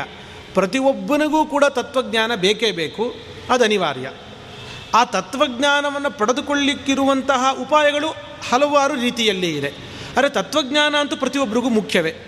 ನಿಮಗೆ ತತ್ವಜ್ಞಾನ ಬೇಡಲೇ ಬೇಡ, ನಿಮಗೆ ಹಾಗೆ ಮೋಕ್ಷ ಕೊಡ್ತೀನಿ ಅಂತ ದೇವರು ಯಾರಿಗೂ ಕೂಡ ಹೇಳೋದಿಲ್ಲ. ತತ್ವಜ್ಞಾನ ಸಂಪಾದನೆ ಪ್ರತಿಯೊಬ್ಬರ ಜವಾಬ್ದಾರಿ, ಉಪಾಯಗಳು ಬೇರೆ ಬೇರೆ ರೀತಿಯಾಗಿ ಇರುತ್ತೆ ಅಷ್ಟೆ. ಹಾಗಾಗಿ ಸಾಮಾನ್ಯರಿಗೆ ಇಂತಹ ಶಾಸ್ತ್ರೀಯವಾಗಿರುವಂತಹ ತಾತ್ವಿಕ ವಿಚಾರಗಳನ್ನು ತಿಳಿಸುವಂತಹ ಮಾರ್ಗ ಹೇಗೆ? ಏಕೆಂದರೆ ಶಾಸ್ತ್ರದಲ್ಲಿ ಅನೇಕ ಪ್ರಮೇಯಗಳಲ್ಲಿ ಜ್ಞಾನಿಗಳಲ್ಲೂ ಕೂಡ ಒಂದಿಷ್ಟು ವಿಪ್ರತಿಪತ್ತಿ ಇದೆ. ಎಲ್ಲರೂ ಏಕಪ್ರಕಾರವಾಗಿ ಎಲ್ಲ ವಿಚಾರಗಳನ್ನು ಒಪ್ಕೊಳ್ತಾರೆ ಅಂತಿಲ್ಲ. ಯಾಕೆ ಈ ಮಾತನ್ನು ಹೇಳಿದ್ದು ಅಂತಂದರೆ, ಶಾಸ್ತ್ರ ಓದಿ ಅರ್ಥ ಮಾಡ್ಕೊಳ್ತೀವಿ ನಾವು ಅಂತಂದರೆ, ಅಷ್ಟು ಸರಳ ಅಲ್ಲ. ಹಾಗಾಗಿ ಶಾಸ್ತ್ರಾಧ್ಯಯನವನ್ನು ಒಂದು ದೊಡ್ಡ ತಪಸ್ಸಿಗೆ ಸಮವಾಗಿ ಆಚಾರ್ಯರು ಯಾಕೆ ಹೇಳ್ತಾರೆ ಅಂತಂದರೆ, ಅದರಲ್ಲೂ ಅಷ್ಟೇ ಪರಿಶ್ರಮ ಇರುತ್ತೆ, ಅಷ್ಟೇ ಕಷ್ಟ ಇರುತ್ತೆ ಅನ್ನೋ ಕಾರಣಕ್ಕಾಗಿ. ಹಾಗಾಗಿ ಇಂತಹ ಶಾಸ್ತ್ರ ಪ್ರಪಂಚ ಬಹುದೊಡ್ಡದಾಗಿರುವಂತಹ ಪ್ರಪಂಚ ಅಥವಾ ದೊಡ್ಡದೊಂದು ಮಹಾಸಾಗರ ಅಂತ ಹೇಳಿ ಹೇಳಬಹುದು. ಹಾಗಾಗಿ ಸಾಮಾನ್ಯರಿಗೆ ಯಾರಿಗೆ ಶಾಸ್ತ್ರಾಧ್ಯಯನ ಮಾಡಲಿಕ್ಕೆ ಅವಕಾಶ ಆಗಿರೋದಿಲ್ವೋ ಅಥವಾ ಅಧಿಕಾರ ಇರೋದಿಲ್ವೋ ಇಂಥವರಿಗೂ ಕೂಡ ಶಾಸ್ತ್ರದಲ್ಲಿ ನಿರೂಪಣೆ ಮಾಡಿರುವ ಪ್ರಮೇಯಗಳನ್ನು ತಿಳಿಸಲೇಬೇಕು. ಅದನ್ನು ತಿಳಿಸ್ಲಿಕ್ಕಾಗಿ ಮತ್ತೊಂದು ಸಂಸ್ಕೃತ ಗ್ರಂಥವನ್ನೇ ರಚನೆ ಮಾಡಿದ್ರೆ ಆಗೋದಿಲ್ಲ. ಸಾಮಾನ್ಯರಿಗೆ ಉಪಯೋಗ ಆಗಬೇಕು. ಆ ದೃಷ್ಟಿಯನ್ನು ಇಟ್ಟುಕೊಂಡು ಜ್ಞಾನಿಗಳೆಲ್ಲರೂ ಕೂಡ, ಅಂದರೆ ಯಾರು ವ್ಯಾಸರಾದರಂಥವರನ್ನೂ ಕೂಡ ಸೇರಿಸಿಕೊಂಡವರೆಲ್ಲರೂ ಕೂಡ ಸಾಮಾನ್ಯರಿಗೂ ಶಾಸ್ತ್ರೀಯ ಪ್ರಮೇಯಗಳನ್ನು ತಿಳಿಸ್ಲಿಕ್ಕೋಸ್ಕರವಾಗಿ ಈ ಒಂದು ಹರಿದಾಸ ಪರಂಪರೆಯಲ್ಲಿ ಕನ್ನಡದಲ್ಲಿ ಆ ಪ್ರಮೇಯಗಳೆಲ್ಲವನ್ನೂ ಕೂಡ ಸೇರಿಸಿ ಜನರಿಗಾಗಿ ಕೊಟ್ಟಿದ್ದಾರೆ. ಹಾಗಾಗಿ ನಾವು ದಾಸರ ಕೃತಿಗಳು ಅಂತಂದರೆ ಬರೀ ಒಂದಿಷ್ಟು ಹಾಡುಗಳು, ದೇವರನ್ನು ಸ್ತೋತ್ರ ಮಾಡೋದು, ಭಗವಂತನ ಲೀಲೆಗಳ ವರ್ಣನೆ ಮಾತ್ರ ಇದೆ ಅಂತ ಸರ್ವಥಾ ಭಾವಿಸಬಾರದು. ಸಾಮಾನ್ಯವಾಗಿ ನಾವು ಕ್ಯಾಸೆಟ್ಗಳಲ್ಲೋ ಅಥವಾ ಯೂಟ್ಯೂಬ್ಗಳಲ್ಲೋ ಕೇಳುವಂತಹ ಹಾಡುಗಳು ಅಂತಂದರೆ ಹೆಚ್ಚಾಗಿ ಭಗವಂತನ ಸ್ತುತಿ ಇರುತ್ತೆ ಅದರಲ್ಲಿ. ದೇವರ ಮಹಿಮೆಗಳ ವರ್ಣನೆ ಅದೆಲ್ಲವೂ ಕೂಡ ಇರುತ್ತೆ. ಹೇಗೆ ಭಕ್ತರ ಉದ್ಧಾರ ಮಾಡದ, ದುಷ್ಟರ ಸಂಹಾರ ಮಾಡದ, ಇಂತಹ ವಿಚಾರಗಳೇ ಅಲ್ಲಿ ಬರುತ್ತೆ. ಅದು ಬಿಟ್ಟು ಕೂಡ ಬಹುದೊಡ್ಡ ಭಾಗ. ನಾವು ವಿಚಾರ ಮಾಡ್ತಾ ಹೋದರೆ ಅದರಲ್ಲೂ ವಿಜಯದಾಸರು, ಸುಳಾದಿದಾಸರು ಅಂತಲೇ ಪ್ರಸಿದ್ಧರಾಗಿದ್ದಂಥವರು. ಅವರ ಸುಳಾದಿಗಳು, ಎಲ್ಲ ಕೃತಿಗಳು, ಎಲ್ಲ ರಾಶಿ ಹಾಕಿದಾಗ ನಮಗೆ ಬಹುದೊಡ್ಡ ಭಾಗ, ಇಡೀ ದಾಸ ಸಾಹಿತ್ಯವನ್ನು ತಗೊಂಡಾಗ ಬಹುದೊಡ್ಡ ಭಾಗ ಮೀಸಲಾಗಿರುವಂಥದ್ದು ಇಂತಹ ತಾತ್ವಿಕ ವಿಚಾರಗಳನ್ನು ತಿಳಿಸ್ಲಿಕ್ಕೋಸ್ಕರವಾಗಿಯೇ. ಭಗವಂತನ ಸ್ತೋತ್ರ, ಮಹಿಮೆಯ ವರ್ಣನೆ, ಇದಕ್ಕಾಗಿ ಒಂದಿಷ್ಟು ಭಾಗ ಮೀಸಲಾಗಿದೆ. ಇವತ್ತಿಗೆ ನಾವು ಆ ಭಾಗದ ಕಡೆ ಮಾತ್ರ ಎಲ್ಲರೂ ಗಮನ ಕೊಡ್ತಾರೆ. ಮತ್ತೊಂದು ಭಾಗದ, ಬಹುದೊಡ್ಡದ ಭಾಗದ ಕಡೆಗೆ ಯಾರೂ ಕೂಡ ಗಮನವನ್ನೇ ಕೊಡೋದಿಲ್ಲ. ಈಗ ಶಾಸ್ತ್ರ ಪ್ರಪಂಚದಲ್ಲಿ ಪಿ ಎಚ್ ಡಿ ಮಾಡಲಿಕ್ಕೆ ಸಾವಿರಾರು ವಿಷಯಗಳಿವೆ. ಅನೇಕ ಎಷ್ಟು ವಿಷಯಗಳಿದೆ ಅಂತಂದರೆ ವರ್ಷ ವರ್ಷವೂ ಅನೇಕರು ಪಿ ಎಚ್ ಡಿಗಳನ್ನು ಮಾಡಿ ಮುಗಿಸಿದ್ರೂ ಕೂಡ ಮತ್ತಷ್ಟು ಮತ್ತಷ್ಟು ವಿಷಯಗಳಿವೆ. ಹಾಗೆ ಹರಿದಾಸ ಸಾಹಿತ್ಯದಲ್ಲೂ ಕೂಡ ಬೇಕಾದಷ್ಟು ವಿಷಯಗಳು ಇವೆ. ಪಿ ಎಚ್ ಡಿಗಳನ್ನು ಮಾಡಲಿಕ್ಕೆ ಈಗ ಎಷ್ಟೋ ಜನ ಅದನ್ನೆಲ್ಲ ಮಾಡ್ತಾ ಇದ್ದಾರೆ. ಎಷ್ಟೊಂದು ಮಠಗಳು, ಸಂಸ್ಥೆಗಳು ಆ ಥರ ಒಂದು ಕಾರ್ಯಕ್ರಮವನ್ನು ನಡೆಸ್ತಾ ಇರೋದನ್ನು ಕೂಡ ನಾವು ನೋಡ್ತೀವಿ ನಾವು. ಅಷ್ಟು ಒಂದು ಪ್ರಮೇಯ ರಾಶಿ ನಮಗೆ ದಾಸ ಸಾಹಿತ್ಯದಲ್ಲಿ ಸಿಗುತ್ತೆ. ಅದನ್ನು ನಾವು ಗಮನಿಸಬೇಕು. ಹಾಗಾಗಿ ನಾವು ಒಂದಿಷ್ಟು ಪದಪದ್ಯಗಳನ್ನು ಹಾಡಿದ ಕೂಡಲೇ ದಾಸ ಸಾಹಿತ್ಯವನ್ನು ನಾವು ಅರ್ಥ ಮಾಡ್ಕೊಂಡಿದ್ದೀವಿ ಅಂತಾಗಲಿ, ಇದಿಷ್ಟೇ ದಾಸ ಸಾಹಿತ್ಯ ಇರೋದು ಅಂತಾಗಲಿ ಸರ್ವತಾ ಭಾವಿಸಬಾರ್ದು. ಬಹುದೊಡ್ಡ ಭಾಗ ಪ್ರಮೇಯ ನಿರೂಪಣೆಗೋಸ್ಕರ ಅಂತ ಇದೆ. ಅದನ್ನು ನಾವು ಓದದೇ ಇದ್ದರೆ ದಾಸರು ಯಾವ ಉದ್ದೇಶವನ್ನು ಮನಸ್ಸಿನಲ್ಲಿ ಇಟ್ಟುಕೊಂಡು ಇಂತಹ ಗ್ರ ಕೃತಿಗಳನ್ನೆಲ್ಲ ರಚನೆ ಮಾಡಿದಾರೋ, ಅದಕ್ಕೆ ನಾವು ಪೂರ್ತಿಯಾಗಿ ನ್ಯಾಯವನ್ನು ಸಲ್ಲಿಸದಂತೆ ಆಗೋದಿಲ್ಲ. ಹಾಗಾಗಿ ಇಂಥ ಪ್ರಮೇಯ ವಿಚಾರಗಳನ್ನು ಕೂಡ ನಾವು ದಾಸ ಸಾಹಿತ್ಯದಲ್ಲಿ ನೋಡಬೇಕಾಗತ್ತೆ. ಆ ಪ್ರಮೇಯ ವಿಚಾರಗಳಲ್ಲೂ ಕೂಡ ಎರಡು ಥರ ಇರುತ್ತೆ. ಒಂದು ವಿಮರ್ಶೆ, ಯಾವುದು ಸರಿ, ಯಾವುದು ತಪ್ಪು, ಇಂತಹ ವಿಮರ್ಶೆಗಳನ್ನು ಯುಕ್ತಿಗಳಿಂದ ಪ್ರಮಾಣಗಳನ್ನು ಪ್ರಮಾಣಗಳಿಂದ ಮಾಡುವಂಥದ್ದು. ಇನ್ನೊಂದು, ಯಾವುದು ಯುಕ್ತಿಗಳಿಂದೆಲ್ಲವನ್ನು, ಯುಕ್ತಿ ಪ್ರಯೋಗವನ್ನೆಲ್ಲ ಮಾಡಿ ತೀರ್ಮಾನವಾಗಿರುತ್ತೆ, ಅಂತಹ ಒಂದಿಷ್ಟು ಪ್ರಮೇಯ ಭಾಗಗಳು ಕೂಡ ಇರುತ್ತೆ. ಹರಿಸರೋತ್ತಮ, ವಾಯುಜೀವೋತ್ತಮ ಇತ್ಯಾದಿ ವಿಚಾರಗಳು, ಇಂಥವೆಲ್ಲ ವಿಚಾರಗಳು. ಇಂತಹ ವಿಚಾರಗಳನ್ನು ಕೂಡ ಪ್ರಮೇಯ ಅಂತ ಹೇಳಿ ಕರಿತೀವಿ. ಅದನ್ನು ತಿಳಿಸುವಂತಹ ಭಾಗವೂ ಕೂಡ ಇದೆ. ನಾವು ಈ ದಾಸ ಸಾಹಿತ್ಯದಲ್ಲಿ ಈ ವಿಮರ್ಶಾತ್ಮಕ ಕೃತಿಗಳನ್ನು ಕಾಣೋದು ಬಹಳ ಕಡಿಮೆ. ತುಂಬ ಕಡಿಮೆ ಅಂತಲೇ ಹೇಳಬಹುದು. ಯಾಕೆಂದರೆ ಸಾಮಾನ್ಯರಿಗೋಸ್ಕರ ಮಾಡ್ತಾ ಇರೋದಾದ್ರಿಂದಾಗಿ ಸಾಮಾನ್ಯರಿಗಾಗಿ ಅಷ್ಟೆಲ್ಲ ಬಹಳ ಜಟಿಲವಾಗಿರುವಂತಹ ಶಾಸ್ತ್ರೀಯ ಪರಿಭಾಷೆಗಳನ್ನು ಹೇಳಿ ಮತ್ತಷ್ಟು ಅವರನ್ನು ಗೊಂದಲ ಮಾಡಬಾರ್ದು ಅನ್ನೋ ಕಾರಣಕ್ಕಾಗಿ ಅಂತಹ ವಿಚಾರಗಳನ್ನು ದಾಸ ಸಾಹಿತ್ಯದಲ್ಲಿ ನಾವು ನೋಡೋದಿಲ್ಲ, ಹೆಚ್ಚಾಗಿ ಕಾಣೋದಿಲ್ಲ. ಹಾಗಂತ ಇಲ್ಲವೇ ಇಲ್ಲ ಅಂತಲೂ ಇಲ್ಲ. ಸರಳವಾದ, ಸುಲಭವಾದ ಯುಕ್ತಿಗಳನ್ನು ಒಳಗೊಂಡಂತಹ ಕೃತಿಗಳು ಕೂಡ ಇದೆ, ಅಂಥದ್ದು ಇದೆ. ಎಷ್ಟೋ ಸುಳಾದಿಗಳಲ್ಲಿ ಶ್ರುತಿವಾಕ್ಯಗಳನ್ನೇ ಉದಾಹರಿಸಿ ಈ ನೇಹನಾನಾಸ್ತಿ ಕಿಂಚನ ಇದೇ ಮೊದಲಾದಂತಹ ಶ್ರುತಿವಾಕ್ಯಗಳನ್ನೆಲ್ಲ ಉದಾಹರಿಸಿ, ಬ್ರಹ್ಮನಲ್ಲಿ, ಪರಮಾತ್ಮನಲ್ಲಿ ಸ್ವಗತ ಭೇದ ಇಲ್ಲ, ಇಂತಹ ವಿಷಯಗಳನ್ನು ಪ್ರತಿಪಾದನೆ ಮಾಡಿದ್ದು ನೋಡಿದ್ದೀವಿ. ಮತ್ತು ವಾದಿರಾಜಸ್ವಾಮಿಗಳ ಲಕ್ಷ್ಮೀ ಶೋಭಾನೆಯಲ್ಲಿ ಅದರಲ್ಲೂ ಕೂಡ ಭಗವಂತನ ಸರ್ವೋತ್ತಮತ್ವವನ್ನು ಶಾಸ್ತ್ರ ತೋರಿಸಿಕೊಟ್ಟಂತಹ ದಾರಿಯಲ್ಲಿ ಯುಕ್ತಿಗಳಿಂದ ಸಮರ್ಥನೆ ಮಾಡಿರೋದನ್ನು ನೋಡ್ತೀವಿ. ಹರಿಕತಾಮದ ಸಾರದಲ್ಲೂ ಕೂಡ ಇಂತಹ ಕೆಲವು ಭಾಗಗಳನ್ನು ನೋಡ್ತೀವಿ. ಜಗನ್ನಾಥದಾಸರ ಕೃತಿಗಳಲ್ಲಿ ಹೆಚ್ಚಾಗಿ ಆ ಥರದ್ದೆಲ್ಲ ನಾವು ನೋಡ್ತೀವಿ ನಾವು. ತತ್ವ ಸುವಾಲಿ ಇದೇ ಮೊದಲಾದವುಗಳಲ್ಲೆಲ್ಲ ನಾವು ನೋಡ್ತೀವಿ ಅದನ್ನು. ಹಾಗಾಗಿ ಅದು ಅತ್ಯಂತ ಅಲ್ಪವಾಗಿ ಇದೆ. ಅದು ಕೂಡ ಅತ್ಯಂತ ಸರಳವಾದ ಯುಕ್ತಿಗಳೇ ಅಲ್ಲಿ ಇರುವಂಥದ್ದು. ಅದು ಬಿಟ್ಟು ಬೇರೆ ತತ್ವಗಳೇನಿದೆ? ಅದು ನಮಗೆ ಹೇರಳವಾಗಿ ಸಿಗುತ್ತೆ. ಬೇಕಾದಷ್ಟು ಇದೆ. ಅದನ್ನು ಪ್ರಾಯ ಯಾರು ನಾವು ಗಮನಿಸಲಿಕ್ಕೆ ಹೋಗೋದಿಲ್ಲ. ಅಷ್ಟು ಅದ್ಭುತವಾಗಿರುವಂತಹ ವಿಚಾರಗಳಿವೆ. ಒಂದು ಉದಾಹರಣೆ, ಹಲವಾರು ಉದಾಹರಣೆಗಳಿವೆ. ಅದರಲ್ಲಿ ಮೊದಲಿಗೆ ನನಗೆ ಅನಿಸುವಂಥದ್ದು ಯಾವುದು ಅಂತಂದರೆ, ಅದು ಜಗನ್ನಾಥದಾಸರ ಹರಿಕತಾಮದ ಸಾರ ಪೂರ್ತಿ ಅಂತೂ ಅದರ ಬಗ್ಗೆ ನಾವು ಹೇಳೋದೇ ಬೇಕಾಗಿಲ್ಲ.